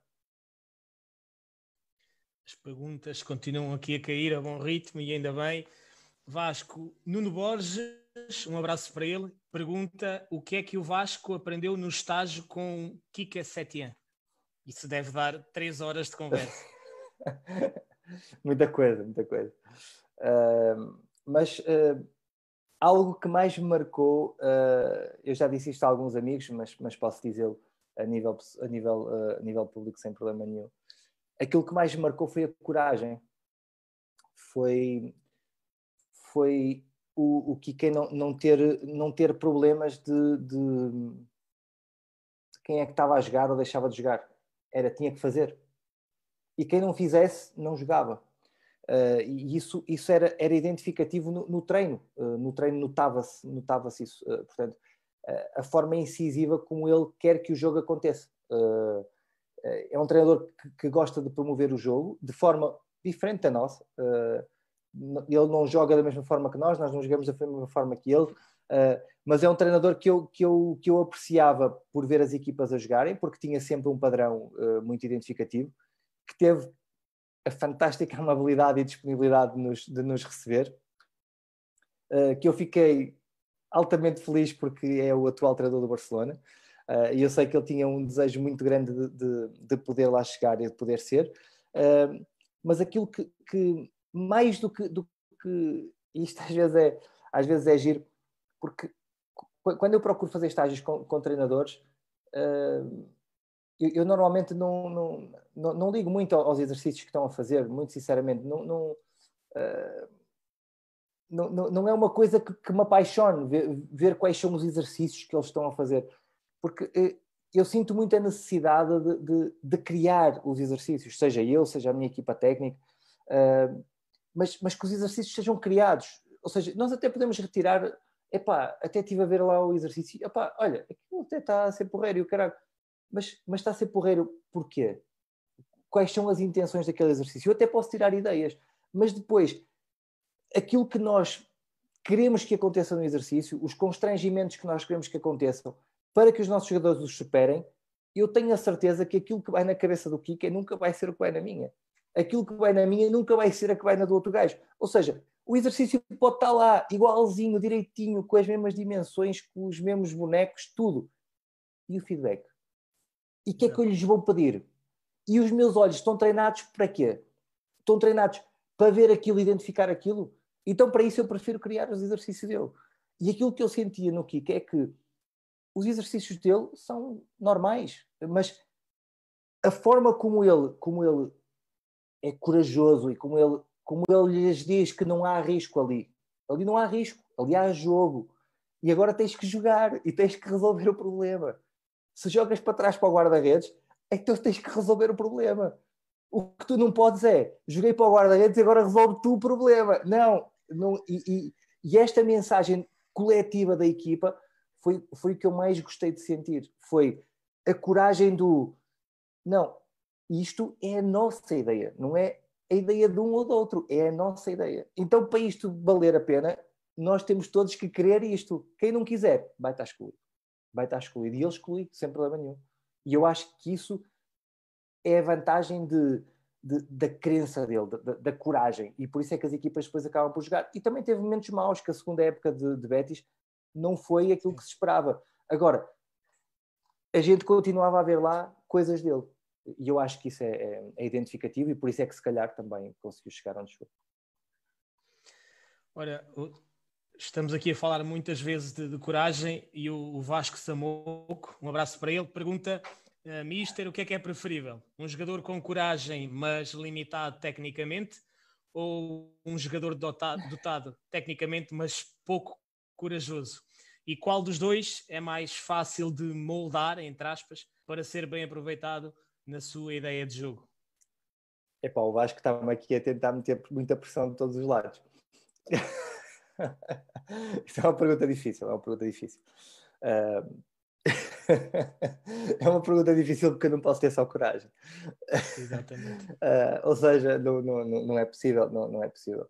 Uh, é, é, muito mais fácil, eu acredito, que é muito mais fácil nós conseguirmos que um jogador tecnicamente se consiga sentir mais confortável. Uh, e eu, eu, eu não tenho problemas em, em dar alguns exemplos. Uh, se nós temos um central que, que não é tão dotado do ponto de vista técnico, uh, pá, ele, ele vai se sentir desconfortável nesse momento. Mas nós, enquanto treinadores, não podemos fazer com que o modelo fique preso só porque ele não é tão dotado tecnicamente. Ou seja, ele porque não é dotado tecnicamente, então nós temos que lhe dar soluções. Em vez de se calhar de lhe darmos só soluções entre linhas, então se calhar damos-lhe soluções para que ele consiga ligar com alguém mais curto e mais solto, e depois esse alguém já solta ele nos momentos de decisão mais difíceis. Ou seja, eu acho que nós temos é que procurar encontrar um equilíbrio que possa facilitar o facto dos jogadores se sentirem confortáveis. Por isso é que para mim é difícil ouvir uh, que epá, mas se os meus jogadores não, não, não se sentem confortáveis com isto, porque é que eu hei de fazer isto? Epá, então torna isso confortável. É, isso que, é, é esta a nossa opinião. Eu não estou a dizer que não concordo com esses treinadores. Estou a dizer, ou pronto, não estou a dizer que não concordo, não. Não estou a dizer que eles estão errados. Agora, eu não concordo é com isso. Aquilo que eu, que eu, que eu acredito é que esses jogadores não estão tão hábeis, hábeis a fazer isso. Não, não, não, estão tão. Não se sentem. Caraca, chega a pressão e eu, eu, eu já, já me sinto aqui meio perdido. Então arranja-lhe soluções. Então arranja-lhe arranja ligações para que ele possa acontecer e para que ele não tenha que esticar completamente e o teu jogo fica comprometido só porque tens um jogador que, do ponto de vista defensivo, é altamente competente, eh, do ponto de vista da velocidade, é altamente competente, é um jogador corajoso, mas que não tem qualidade técnica. Então tu tens que o ajudar. Agora, se o jogador tem qualidade técnica e não é corajoso, então, na minha ótica, nós temos que lhe dar esse conforto também. Então, tecnicamente, ele é bom, então tens que lhe dar conforto para que ele consiga crescer até que a certo ponto, se ele não consegue aliar a qualidade que tem à coragem que tem, e o outro que tem mais coragem, mas tu com o teu jogo consegues não comprometer a ideia porque ele vai resolvendo com as ligações que são criadas à volta, então se calhar vai jogar esse. Agora, isto eu acho que depende sempre, e por isso é que a pergunta é muito interessante e é muito gira, mas eu acho que depende sempre do perfil do jogador, da forma como, porque há jogadores que não são corajosos mas não são corajosos, e, e, isto às vezes é difícil para quem analisa. Nós vermos um jogo e estarmos a analisar este jogo tem coragem, aquele não tem coragem, mas há uma parte que nós não conseguimos controlar, que é, mas ele não tem coragem porque a equipa não lhe dá coragem, ou ele não tem coragem porque realmente se esconde no momento do jogo. Ou seja, aquilo que nós conseguimos analisar é o vídeo. E a partir desse vídeo, nós, quando temos depois os jogadores, então eu acho que nós temos que conseguir chegar a eles e conseguir resolver-lhes os problemas sem comprometermos aquilo que é o nosso modelo. Vasco, vamos continuar aqui a falar de, de coragem, porque o Mister Ricardo Pereira, um dos melhores treinadores de guarda-redes que o nosso país tem neste momento, coloca aqui uma questão que eu acho que é interessante. Uh, um abraço desde já para ele, Mister, e obrigado por estar aqui a acompanhar-nos. Ele gostava de perguntar ao Vasco se foi fácil convencer um guarda-redes experiente como o João Godinho a jogar mais subido e a assumir maior protagonismo e risco na fase de construção. E como é que o convenceram? Muitos parabéns pela época no Mafra e um abraço para o Mister. Olha, foi, foi, foi simples, foi simples, porque o Godinho, uh, o Godinho apesar de, de, ter 35 anos, uh, é aberto, é aberto a ouvir, é aberto a, a, conseguir fazer. A maior dificuldade dele foi, foi o controle de profundidade, foi, é verdade. curiosamente, eu, eu, tinha uma ideia errada também dele ao nível do jogo, do, do jogo de construção dele, ele é um jogador que tem, que tem qualidade. Ele é um guarda-redes com qualidade na, na, construção, na primeira fase. E é um jogador que tem que se sentir confortável, isso sim, com as linhas de passe que lhe são, que lhe são sugeridas à volta, uh, mas, mas que é um jogador que, que, que tem muita qualidade com, com, com, os pés para poder, para poder sair a construir. Uh, no controle de profundidade, inicialmente, uh, o Godinho teve, teve mais receio, e eu penso que isso também é natural, porque é habitual nos guarda-redes estarem desconfortáveis fora daquela zona deles. Ou seja, a forma como eles, com os apoios deles, conseguem controlar a profundidade, a forma como eles têm que perceber a nossa linha defensiva, e não tem nada a ver com o trabalho dos outros treinadores, tem a ver com a nossa forma de, de querer que a nossa linha defensiva jogue. Uh, então, aquilo que, que, foi a nossa forma de o convencer foi ele ver o nosso trabalho.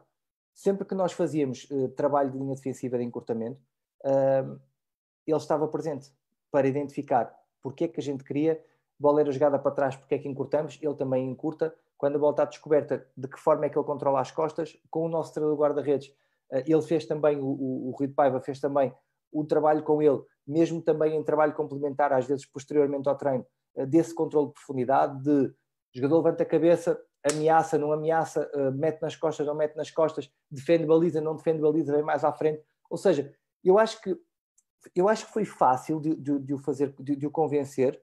Um, foi difícil dele começar a fazer, porque uma coisa é tu ficares convencido, outra coisa é tu chegares ao jogo e sentires-te confortável para.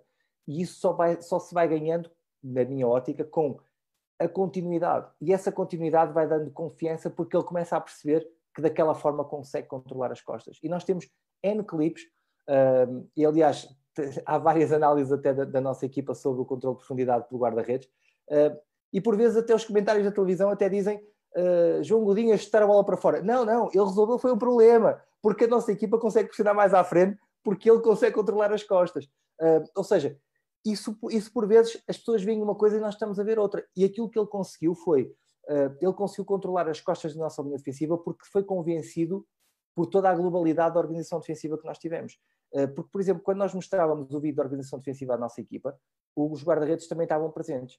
Porque o, o Chastre, por exemplo, que, que, jogou os jogos da taça e teve sempre uh, de forma fantástica nos jogos, uh, fez um, um, percurso de taça Portugal incrível e só não jogou no campeonato porque o Godinho também esteve muito bem no campeonato. Ou seja, nós tínhamos dois guarda-redes que inicialmente tinham dificuldades em controlar a profundidade e acabaram a época a sentirem-se confortáveis a controlar a profundidade. E eu penso que só teve a ver com eles sentirem que a linha defensiva que estava a jogar à frente deles sabia o que estava a fazer e o espaço da forma como eles conseguiam manter a bola coberta ou não.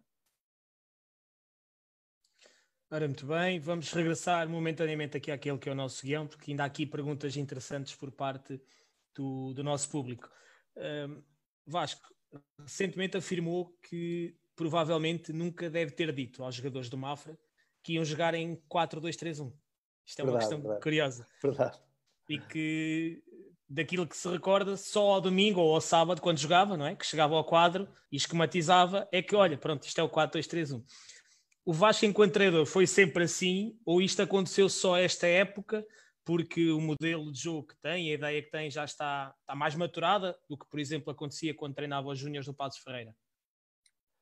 Sim, nós, nós hum, começamos a deixar, a, a, começamos a deixar de, de, dar importância ao, ao sistema em si. Hum, quer dizer, não, não é deixar de dar importância. Hum, eu estou a exagerar na coisa, Uh, mas porque aquilo acaba por ser um, um momento muito inicial, uh, ou seja, aquilo é mesmo uh, a ideia base. Pronto, nós temos dois médios, temos dois centrais, temos dois laterais, temos um 10, dois extremos e um, e um ponta de lança.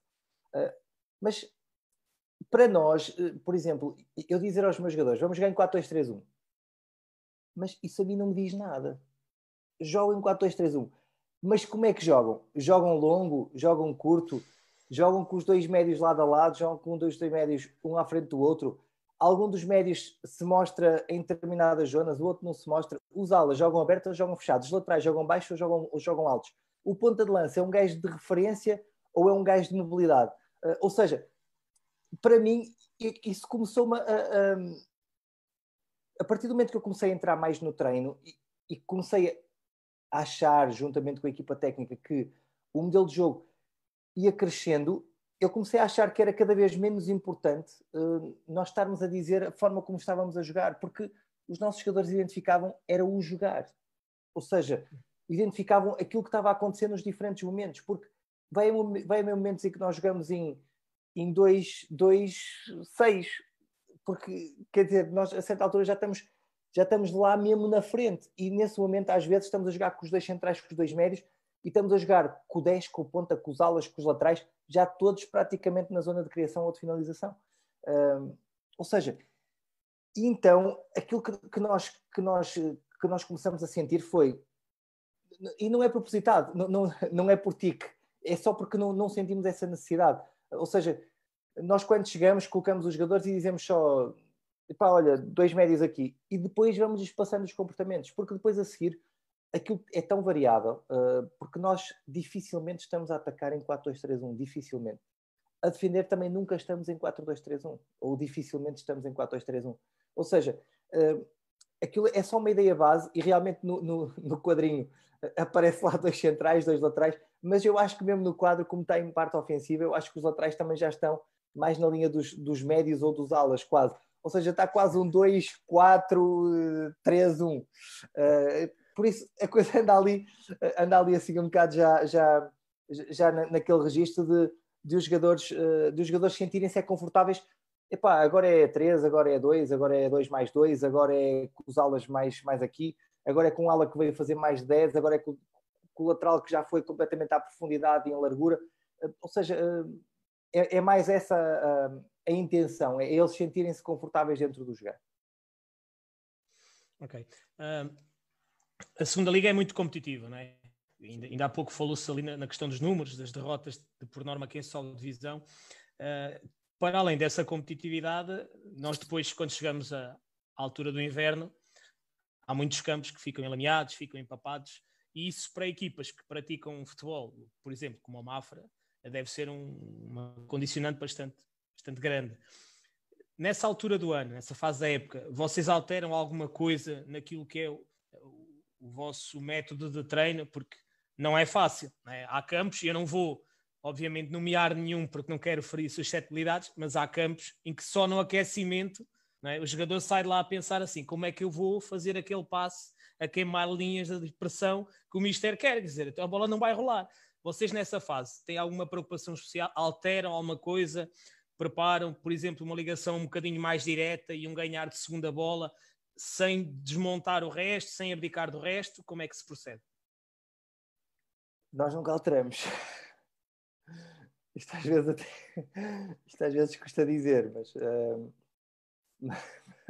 mas é verdade que nós nunca alteramos. E bem, uh, e bem. Uh, nós temos um jogo curioso, temos um jogo curioso que eu, que eu, que eu acho que é, que, é, que é giro, que eu acho que é giro. Uh, e se as pessoas depois quiserem podem, podem ver, porque há imagens inclusivamente disso. nós nós fizemos um jogo contra o Covilhã em casa, em que o nosso campo depois até, até acaba por ser suspenso. aquilo não era problema das pessoas que tratam da relva. Estava uma fase dificílima para, para, para controlar o campo.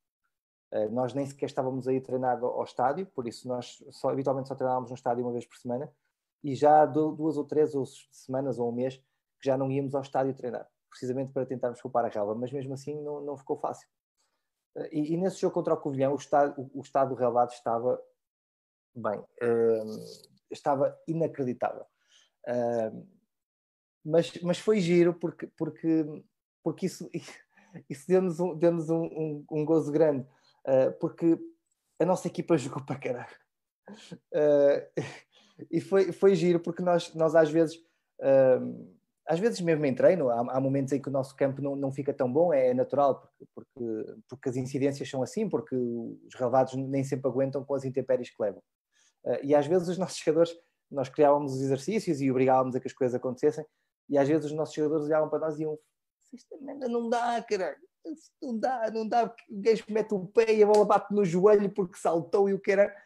E às vezes a gente brincava com eles, uh, brincava com eles num registro de exigência de epá, assim é que é bonito, cara. Porque quando, quando tivemos um relevado bom, fosga-se. Agora, um gajo com um relevado bom e a bola bater no joelho, isso é que é para os gajos que não prestam para um caralho. Agora, nós aqui, amigos, temos que resolver problemas, temos que resolver as, temos que arranjar as soluções. E este foi sempre o espírito da nossa equipa. Nós, a certa altura, uh, sentimos que eles já nem discutiam. Às vezes eu entrava em campo para, para o treino e olhava e dizia assim: epá, isto vai ser muito difícil hoje. Exercícios só aqui, corredor central e a bola ter que rodar, e às vezes o corredor central às vezes fica mal, é, acontece.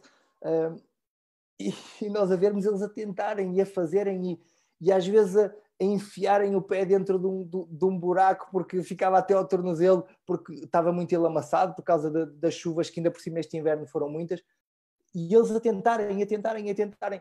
E isso acabou por, por exemplo, nesse jogo do Covilhã, acabou por ser giro porque o relevado estava realmente muito pesado. E a nossa equipa acabou por se aguentar. Agora, que por vezes o adversário está-nos a pressionar e, e, por exemplo, a zona do guarda-redes por vezes fica, fica enlameada, fica dura, e por vezes nós, nós, jogamos mais longo e não temos problemas com isso. Agora, hum, não é uma coisa que nós treinemos, eh, ou seja, é uma coisa que é uma solução sempre, e nós dizemos sempre isso, ponta de lança não fica a dormir, não fica, está no guarda-redes e eu estou aqui, deixa ver quando é que a bola aqui chega. Não, o guarda-redes tem bola e eu tenho que estar sempre preparado para, ele pode solicitar curto, pode solicitar, pode solicitar longo. O nosso ala está lá, mas ele pode solicitar longo e eu tenho que, tenho que estar disponível para, para, conseguir, para conseguir dar seguimento a essa bola. Eh, agora, eh, o que não é uma coisa que nós alteremos em função só do, do, dos relevados, é, é uma coisa que nós eh, vamos mantendo e sentimos que os nossos jogadores têm depois essa capacidade para, para se poderem adaptar às, às vicissitudes que lhes vão aparecer nos relevados. Ok, temos cerca de mais 10 minutos. Continuem a mandar questões e a fazer comentários. Nós vamos selecionando. Pode ser 15, pode ser 15, Laurindo. Pode ia, ser 15. Eu ia dizer, pode ser 15, pode ser 15. Ok, então Vasco está-nos 40 é tranquilo, 40 é tranquilo. Ok, obrigado. Um, há aqui uma questão do Marco Pereira, novamente, um abraço para ele, que eu quero aproveitar para, para complementar de outra forma. Ele pergunta dos vários momentos do jogo, tendo em conta a forma como o Mafra joga e como as suas equipas jogam, qual é aquele que sente mais dificuldades para trabalhar, para incutir? E eu vou complementar essa questão da seguinte forma. Uh, obviamente que há posições que são estratégicas é? dentro de determinados modelos de jogo e determinadas ideias de jogo. Ou seja, Vasco, qual é o momento de jogo que, que sentem que é mais difícil de trabalhar uh, e qual é a posição específica que também sentem que é mais difícil o jogador chegar ali e encaixar que nem uma luva e não é preciso dizer mais nada? Epá, não tenho assim uma resposta uh, uma resposta assim pronta como tenho para o modelo. uh, eu não tenho porque, porque, porque eu acho que depende. eu acho que depende. Uh, eu acho que depende, eu vou justificar porquê. Porque, por exemplo, em relação aos momentos do jogo, nós, por exemplo, fomos uma equipa que não conseguiu fazer muitos golos de, de, de canto, por exemplo, uh, direto. Uh, ou seja, a nossa equipa não era muito agressiva a atacar a bola ofensivamente. Defensivamente não, não sofremos, penso que sofremos um, dois golos de canto. Um, curiosamente, foi agora contra o Feirense, que foi o último jogo da época. Uh, e depois o outro, acho que foi nesse jogo até contra o Covilhã, que estávamos a falar há pouco. Acho que foi só os únicos dois jogos em que nós sofremos gol de canto. Uh, se bem que no jogo do Feirense nós, nós ganhamos a bola, mas aliviamos mal e por isso é que sobra para um, para um adversário. Uh, porque no, uh, defensivamente nós conseguíamos cumprir o espaço e, e o ataque. ofensivamente, por exemplo, nós conseguíamos até com, com, com esquema tático variado, nós, nós, tínhamos muita variedade de esquemas táticos e até conseguíamos muitas vezes criar, criar dificuldades nos adversários, mas quando batíamos direto, não éramos uma equipa que fosse, que fosse tão agressiva quanto nós desejávamos. E, e, e, foi uma coisa que nós não conseguimos melhorar assim tanto. Nós fomos dando feedback, fomos tentando criar uma série de coisas e, e não, não, conseguimos efetivamente melhorar assim tanto. Uh, por isso, neste contexto, esse foi o momento mais, mais difícil de trabalhar para nós. Uh, agora, já houve outros contextos onde, por exemplo, uh, a organização ofensiva tinha sido mais difícil, onde, por exemplo, eh, as ligações, o posicionamento tinha sido mais difícil de trabalhar, porque porventura eh, não tínhamos jogadores que num primeiro impacto tivessem percebido tão bem todas as coisas que nós queríamos. A posição, a posição é ainda mais difícil, porque habitualmente os centrais têm mais receio no, no, naquele primeiro momento de, de, de, ligação, não é? Quer dizer, nós nós sabemos que, que, que, lhes pedimos coisas que são, que são fora da zona de conforto deles. Uh, aquilo que nós lhes procuramos dizer é que uh, bom, bom é gente não sair da zona de conforto, não é? porque normalmente a malta diz assim: é pá, é top a gente sair da zona de conforto. É pá, mas se eu puder estar na minha zona de conforto, eu acho que é top também. Agora, a gente pode tentar, e aquilo que a gente tenta dizer é: nós vamos sair daqui para um espaço diferente, mas vamos tornar aquela zona uma zona de conforto ainda maior. Nós vamos pôr aquele sofá ainda melhor, caralho. Por isso, tu estás num sofá confortável, mas aquele ainda vai ser mais confortável. Uh, ou seja, nós vamos procurando que eles sintam é, é esse conforto. Agora, os, os centrais é, é, é, normalmente uma posição difícil de, de eles identificarem logo. Uh, mas, por exemplo, o nosso 10 habitualmente é uma zona difícil, uh, porque o nosso 10 tem muita liberdade no nosso jogo. Uh, então, por exemplo, nós este ano, o, o jogador que nos jogou sempre a 10, uh, eh, tirando dois jogos, penso que, que, que, não, não foi o Zé Tiago que jogou, foi, foi, foi o Tavares, que, que, também cumpriu muito bem e depois até começou a jogar mais a 8. Uh, mas o Zé, por exemplo, foi um jogador que nem foi preciso dizer-lhe muito, porque, porque é um jogador já por si só uh, esperto. Ele é um jogador que, por ele, já quer procurar os espaços onde pode ferir o adversário, já quer dar soluções sempre a toda a gente. Ou seja, ele encaixou ali, não foi difícil para nós. Ou seja, a posição de 10 já não foi difícil para nós. Que é uma posição normalmente difícil, já não foi difícil. Porque era um jogador que tinha tudo a ver com aquilo que era, um, que, que era o jogar que nós pretendíamos. Uh, ou seja, eu acho que por vezes também depende das próprias características dos jogadores e da forma como nós conseguimos que eles se identifiquem com aquilo que são as, uh, as ações que nós queremos depois em termos globais. E é uma raridade hoje em dia ver treinadores que queiram apostar em alguém na posição 10, né? porque por norma, ou, ou é um 8,5, vá, para não parecer mal, não sais da corredor central, ou então vai ali para a linha, vem para dentro, que é para o lateral e nas tuas costas, e não te chateias muito a defender, cumpres até meio do caminho, portanto, Mister, é continuar a apostar nos, nos 10, porque nós queremos é isso. Ora, há aqui uma questão do João André Costa, que eu vou aproveitá-la para complementar ou englobar com uma do Vasco Duarte Silva, um abraço a ambos. Uh, o Vasco diz, Mister, grande, grande época essa que fez nos Júniors do Passos Ferreira. Pronto, primeiro comentário. E depois, qual a importância de colocar cinco elementos a agredir a linha, a linha defensiva adversária? E nessa estrutura, qual a melhor forma, partindo do princípio que o adversário vai lá meter pelo menos também cinco adversários, não é? Uh, qual é a melhor forma de atacar uma linha defensiva de cinco? O André, o João André Costa, pergunta como é que se desmonta uma linha de cinco, portanto, estamos aqui mais ou menos em sintonia. Portanto, qual é a importância de colocar cinco homens na, na, sua linha ofensiva e como é que desmonta uma linha de cinco se o adversário só quiser uh, promover a igualdade e for suicida, na minha opinião, mas pronto. É assim, não nego que não nego que nós, nós queremos agredir com muitos jogadores, mas não os queremos todos agredir. Um, ou seja, um, nós não queremos só jogadores a pedir na frente. Agora, não queremos é que não haja ninguém a pedir na frente. Uh, e isso para nós é que tem que ser vital. E por isso é que temos normalmente um, um, treinador uh, dos nossos estará sempre em treino uh, a obrigar a que alguém peça na frente, porque é muito mais fácil pedir no pé, naturalmente. agora, eu, eu, vou começar pela, pela, pela, outra parte, pela parte do, do, do como é que nós olhamos para, para, para a desmontagem de uma linha de 5 uh, e, e, dividindo isto. Imaginemos que é uma linha de 5 em que são três defesas e dois laterais. Ou seja, esses dois laterais, o que é que nós uh, habitualmente fazemos? Temos que sentir com o nosso lateral o que é que o lateral adversário faz. Porque normalmente as equipas que jogam com uma linha de 5, uh, ah, com os dois laterais e os três centrais, é para poderem saltar com os, com os laterais lá alto nos nossos laterais ou seja, nós nesse momento aquilo que nós procuramos também é que o nosso lateral possa vir mais baixo. Ou seja, o nosso lateral aí tem que sentir, tem que sentir o quê? Se o lateral deles é um lateral que me quer apanhar, então eu se calhar tenho que o puxar para mais fora do sítio dele. Então tenho que vir mais baixo e dar uma linha de passe mais recuada para que obrigue o lateral contrário a vir mesmo mais alto e libertar eu esse espaço para conseguir depois atacar esse espaço lateral central. Outra das coisas que nós procuramos fazer também é os nossos jogadores que andam na última linha não andam colados na linha defensiva.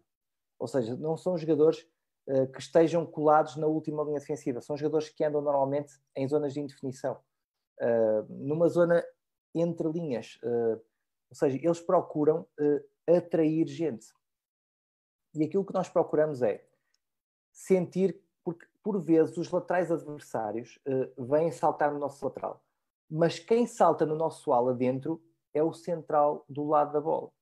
Ou seja, aquilo que nós queremos é, se nós sentimos que o nosso lateral está a, ser, está, está a conseguir atrair o lateral do adversário, então, se o central deles está a ser atraído no nosso, no nosso ala que está dentro, então aquilo que nós temos que fazer é a atração desses jogadores e explorar esse espaço que é atraído aí porque vamos conseguir tirar dois jogadores desse momento.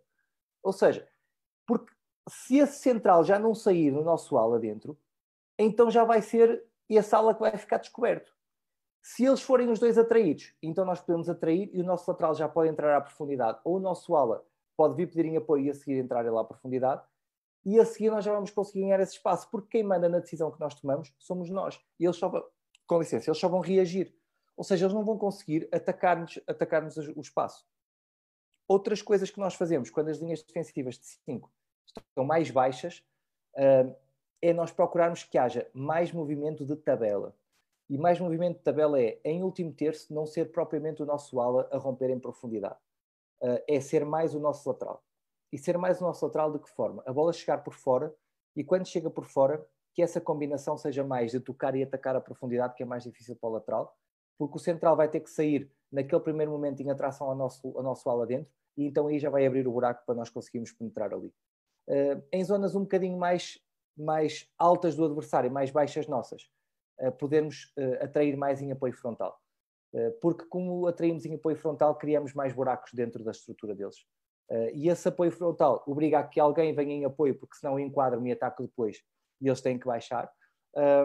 ou então, virem apoio frontal, deixar pronto e atacar a profundidade a seguir. Agora, por vezes acontece linhas de 6. E essas linhas de 6 acontecem muitas vezes quando a linha tenha 4 e depois manda os alas para aqui. Ou seja, ficam aqui quase mais, mais dois jogadores, um aqui e outro aqui, que são eles os, os alas deles. Nesse momento, aquilo que nós já procuramos é que os nossos laterais estejam mesmo mais projetados, para obrigar a que os alas do adversário vão mesmo para trás e façam mesmo essa linha de 6. Só que nesse momento nós queremos que os nossos alas andem eles mais descolados e andem eles nos espaços, nos buracos, ao lado dos médios do adversário. Para atraírem quem? Para atraírem o lateral deles. Porque esse lateral deles, como quer ficar, é marcar individual em referência, o buraco que vai abrir é entre o ala deles que veio em acompanhamento ao nosso lateral e o central deles que já não bascula ao corredor, porque como tem uma linha de 6, já tem o lateral quase que a proteger. Só que esse lateral, quando é atraído à frente ao nosso ala, porque o nosso ala veio descolado da linha a atrair, nesse momento é que é o momento em que ou eu me consigo enquadrar, ou se eu não consigo enquadrar porque o lateral vem mesmo em, em, em pressão, eu consigo deixar pronto, mas tenho que deixar pronto para alguém que está de frente para o meu lateral atacar no espaço lateral central, porque esse buraco vai ser o buraco maior. Além desse, temos ainda o buraco que é criado, que também pode ser explorado pelos nossos pontas de lança. Mas para isso temos que ter ponta de lança que esteja a jogar, que seja o ponta de lança mais móvel e de conseguir romper no momento em que o nosso ala atrai, entrar entre linhas em apoio e ele consegue ganhar esse espaço porque o buraco ficou maior. Ou seja, estes são comportamentos que a gente vai passando aos nossos jogadores e eles identificarem o que é que nós estamos? Estamos a fazer o jogo do gato e do rato. Eu digo isto muitas vezes. Estamos a fazer o jogo do gato e do rato. Agora, se nós sentimos este vai comigo até ali, então eu mando para lá. Agora, se eu mando para lá, eu tenho que vir fazer este vir para cá, que é para eu criar buracos ali e criar instabilidade, porque se a linha estiver estável numa linha de 6, para eles é tranquilíssimo estar a defender. Agora, nós temos é que criar essa instabilidade para que eles consigam sentir que nós os vamos agredir de alguma forma. Agora, se nós estivermos também só, na minha ótica, a agredir com cinco jogadores na profundidade, eu também acho que é mais confortável. Sinceramente, eu acho que é difícil controlar as bolas na profundidade, mas se eu estiver mais baixo e só com gente a agredir na profundidade, eu acho que é mais fácil para quem está a defender. Porque está de frente, não tem muito espaço nas costas porque o guarda-redes está muito próximo deles, e depois, como estão os cinco, mais os dois médios, eventualmente uh, mais dois alas, já estão novos jogadores ali a defender e é muito difícil para nós conseguirmos entrar nesse, nesse momento se não tivermos gente a atrair em apoio para obrigar a que haja aproximação e criar esses buracos na linha defensiva.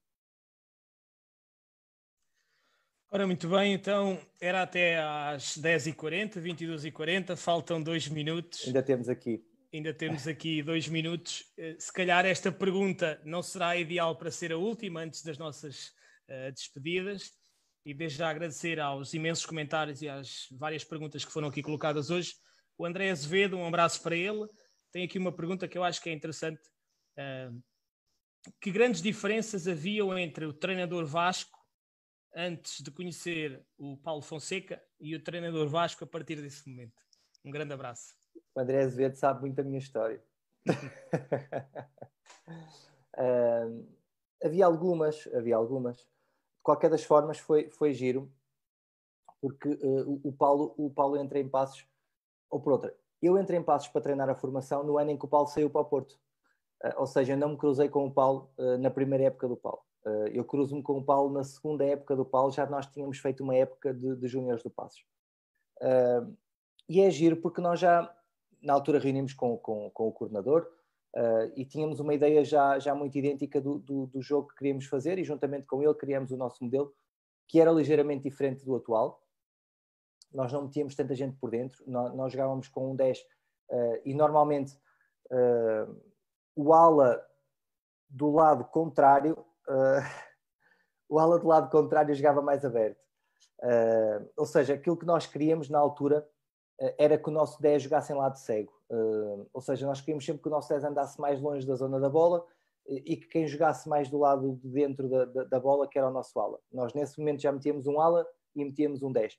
mas como metíamos o 10 mais do lado contrário em lado cego, queríamos que o nosso ala ficasse mais aberto, que era para garantirmos largura e ficávamos com o nosso lateral mais baixo, que por vezes ia por dentro. Então, nessa altura é, era esta a forma como nós, como nós jogávamos e curiosamente era muito idêntica à forma como o Porto, como, como o Porto estava a jogar e como o, o, Passos tinha jogado no ano do Paulo. Mas eu nunca tinha falado com o Paulo. E quando o Paulo chega, o Paulo a certa altura pede, liga-me a pedir, eles iam para estágio e liga-me a pedir, a pedir três jogadores. Três jogadores. O, o, Diogo Jota já ia com eles para estágio e ele, ele queria mais três jogadores. Uh, eram um 10 ou um médio uh, e, dois, uh, e dois centrais. e a certa altura eu tinha o Andrezinho que estava a treinar comigo nos Júniors, mas já era sénior. e eu, eu tinha feito uma força muito grande com a direção para ver se o Andrezinho fazia a pré-época com os séniores, porque eu acreditava muito no André. e tinha feito uma época extra, extra, extraordinária no, nos Júniors. E nesse momento o, o André pediu-me, oh, Mister, deixa-me ficar aqui, porque eles disseram que em princípio quando viessem de estágio me deixavam fazer uma semana ali. Uh, então eu treinava aqui e ia mantendo uh, os comportamentos, a forma, não sei o quê. Uh, e nesse momento o, o, o Paulo liga e eu, eu falei, disse, oh, Mister, será que é possível ir o Andrezinho, ele já é sénior, estava aqui, ele, ah pá, sim, não, não há problema, pode vir. e é giro que, que, quando eles vêm de estágio, o Paulo Fonseca adorou o miúdo, uh, e fizeram um contrato de, de 3 ou 4 anos com, com o André. Uh, e o André acabou por fazer uma, uma, boa época com o Paulo, porque finalizou bem a época, depois fez uma excelente época com o Simão, Pronto, fez uma carreira também de, de, de Primeira Liga e agora está, no estrangeiro. Uh, mas aquilo aproximou um pouco porque o, o, o Paulo acabou por, por, da primeira vez que nós nos conhecemos, me dizer Epá, então explica-me lá o que é que tu queres que os teus jogadores façam. Porque o André e o Jota e não sei o que andam sempre a querer receber orientado e a querer receber entre linhas e o caralho. Uh, e aquilo também não é só deles. uh, então aquilo aproximou-nos e acabou por, por fazer, por criar ali umas, umas discussões. Uh, neste momento eu tenho uma relação fantástica com o Paulo, com toda a equipa técnica dele, com o Nuno Campos em particular falo, falo imensas vezes, por isso é quase, quase não digo diário, porque entretanto trabalhamos, só na quarentena que era quase diário, mas uh, quase semanalmente, uh, porque eh, as ideias acabaram por, por, se encaixar. O Paulo modifica-me pela, pela serenidade, pela coragem que, que, apresenta, por, por não ter receios de nada em nenhum contexto. portanto, isto acaba por, por ajudar a fazer, a fazer as coisas acontecerem. Uh, e, e, o Paulo, pronto, tem, tem, esta, tem esta importância toda na minha vida uh, e marcar-me-á sempre pela, pela forma positiva como, uh, como, como, as coisas, como as coisas aconteceram, como as coisas foram. E de, de, acordo com, com o Nuno Campos, o, o, Vasco é um dos próximos grandes nomes a seguir no, no panorama nacional, pelo menos nacional, em termos que assim seja, que assim, assim seja, seja nós. Ora, uh, já ultrapassamos aqui em 3 minutos aquela que era a nossa hora estipulada. Desde já, e uma vez mais, agradecer ao Vasco a, a, disponibilidade e fica já aqui publicamente feito o convite para, com, com mais tempo e com menos imperativos da agenda, regressar para falarmos de outras claro coisas ligadas ao futebol. Ok? Tudo de bom, Vasco, muito obrigado. Uh, Dou-lhe a palavra também, agora, obviamente, força. Sim. Agradeço também o convite e, e fica, fica aceito, não nos próximos nos próximos 10 dias, que é para não estarem fartos de me ouvir, mas aqui mais para a frente sem problema nenhum. Um, estas são as, são as conversas que nós gostamos de ter naturalmente e, as, e a forma como nós gostamos de, de poder conversar. Uh, por isso, naturalmente, estaremos, estaremos disponíveis para a gente conseguir agendar. Uh, por isso, sempre disponível também para vocês. Uh, espero que também tenha correspondido às perguntas que, que nos tinham feito e, pronto, e colocar-me também ao, ao dispor de vocês e agradecer-vos mais uma vez o convite e a, e a forma como, como também uh, promovem, promovem o, o, debate sobre o treino e sobre o jogo. Ok, muito obrigado Vasco uma vez mais. Obrigado a todos aqueles que nos seguiram, muito obrigado pelas questões, pelos comentários. Já fica aqui então a, a garantia de que o Vasco vai voltar brevemente. Uh, amanhã, não se esqueçam, como habitualmente, voltaremos a ter um painel aqui do futebol apoiado, neste caso com os misters uh, Felipe Martins e Rui Borges a partir das 21. Continuem também a seguir-nos na nossa página de Facebook e, na, e no YouTube, no nosso canal do YouTube, ok? Muito obrigado a todos, uma boa noite e até amanhã.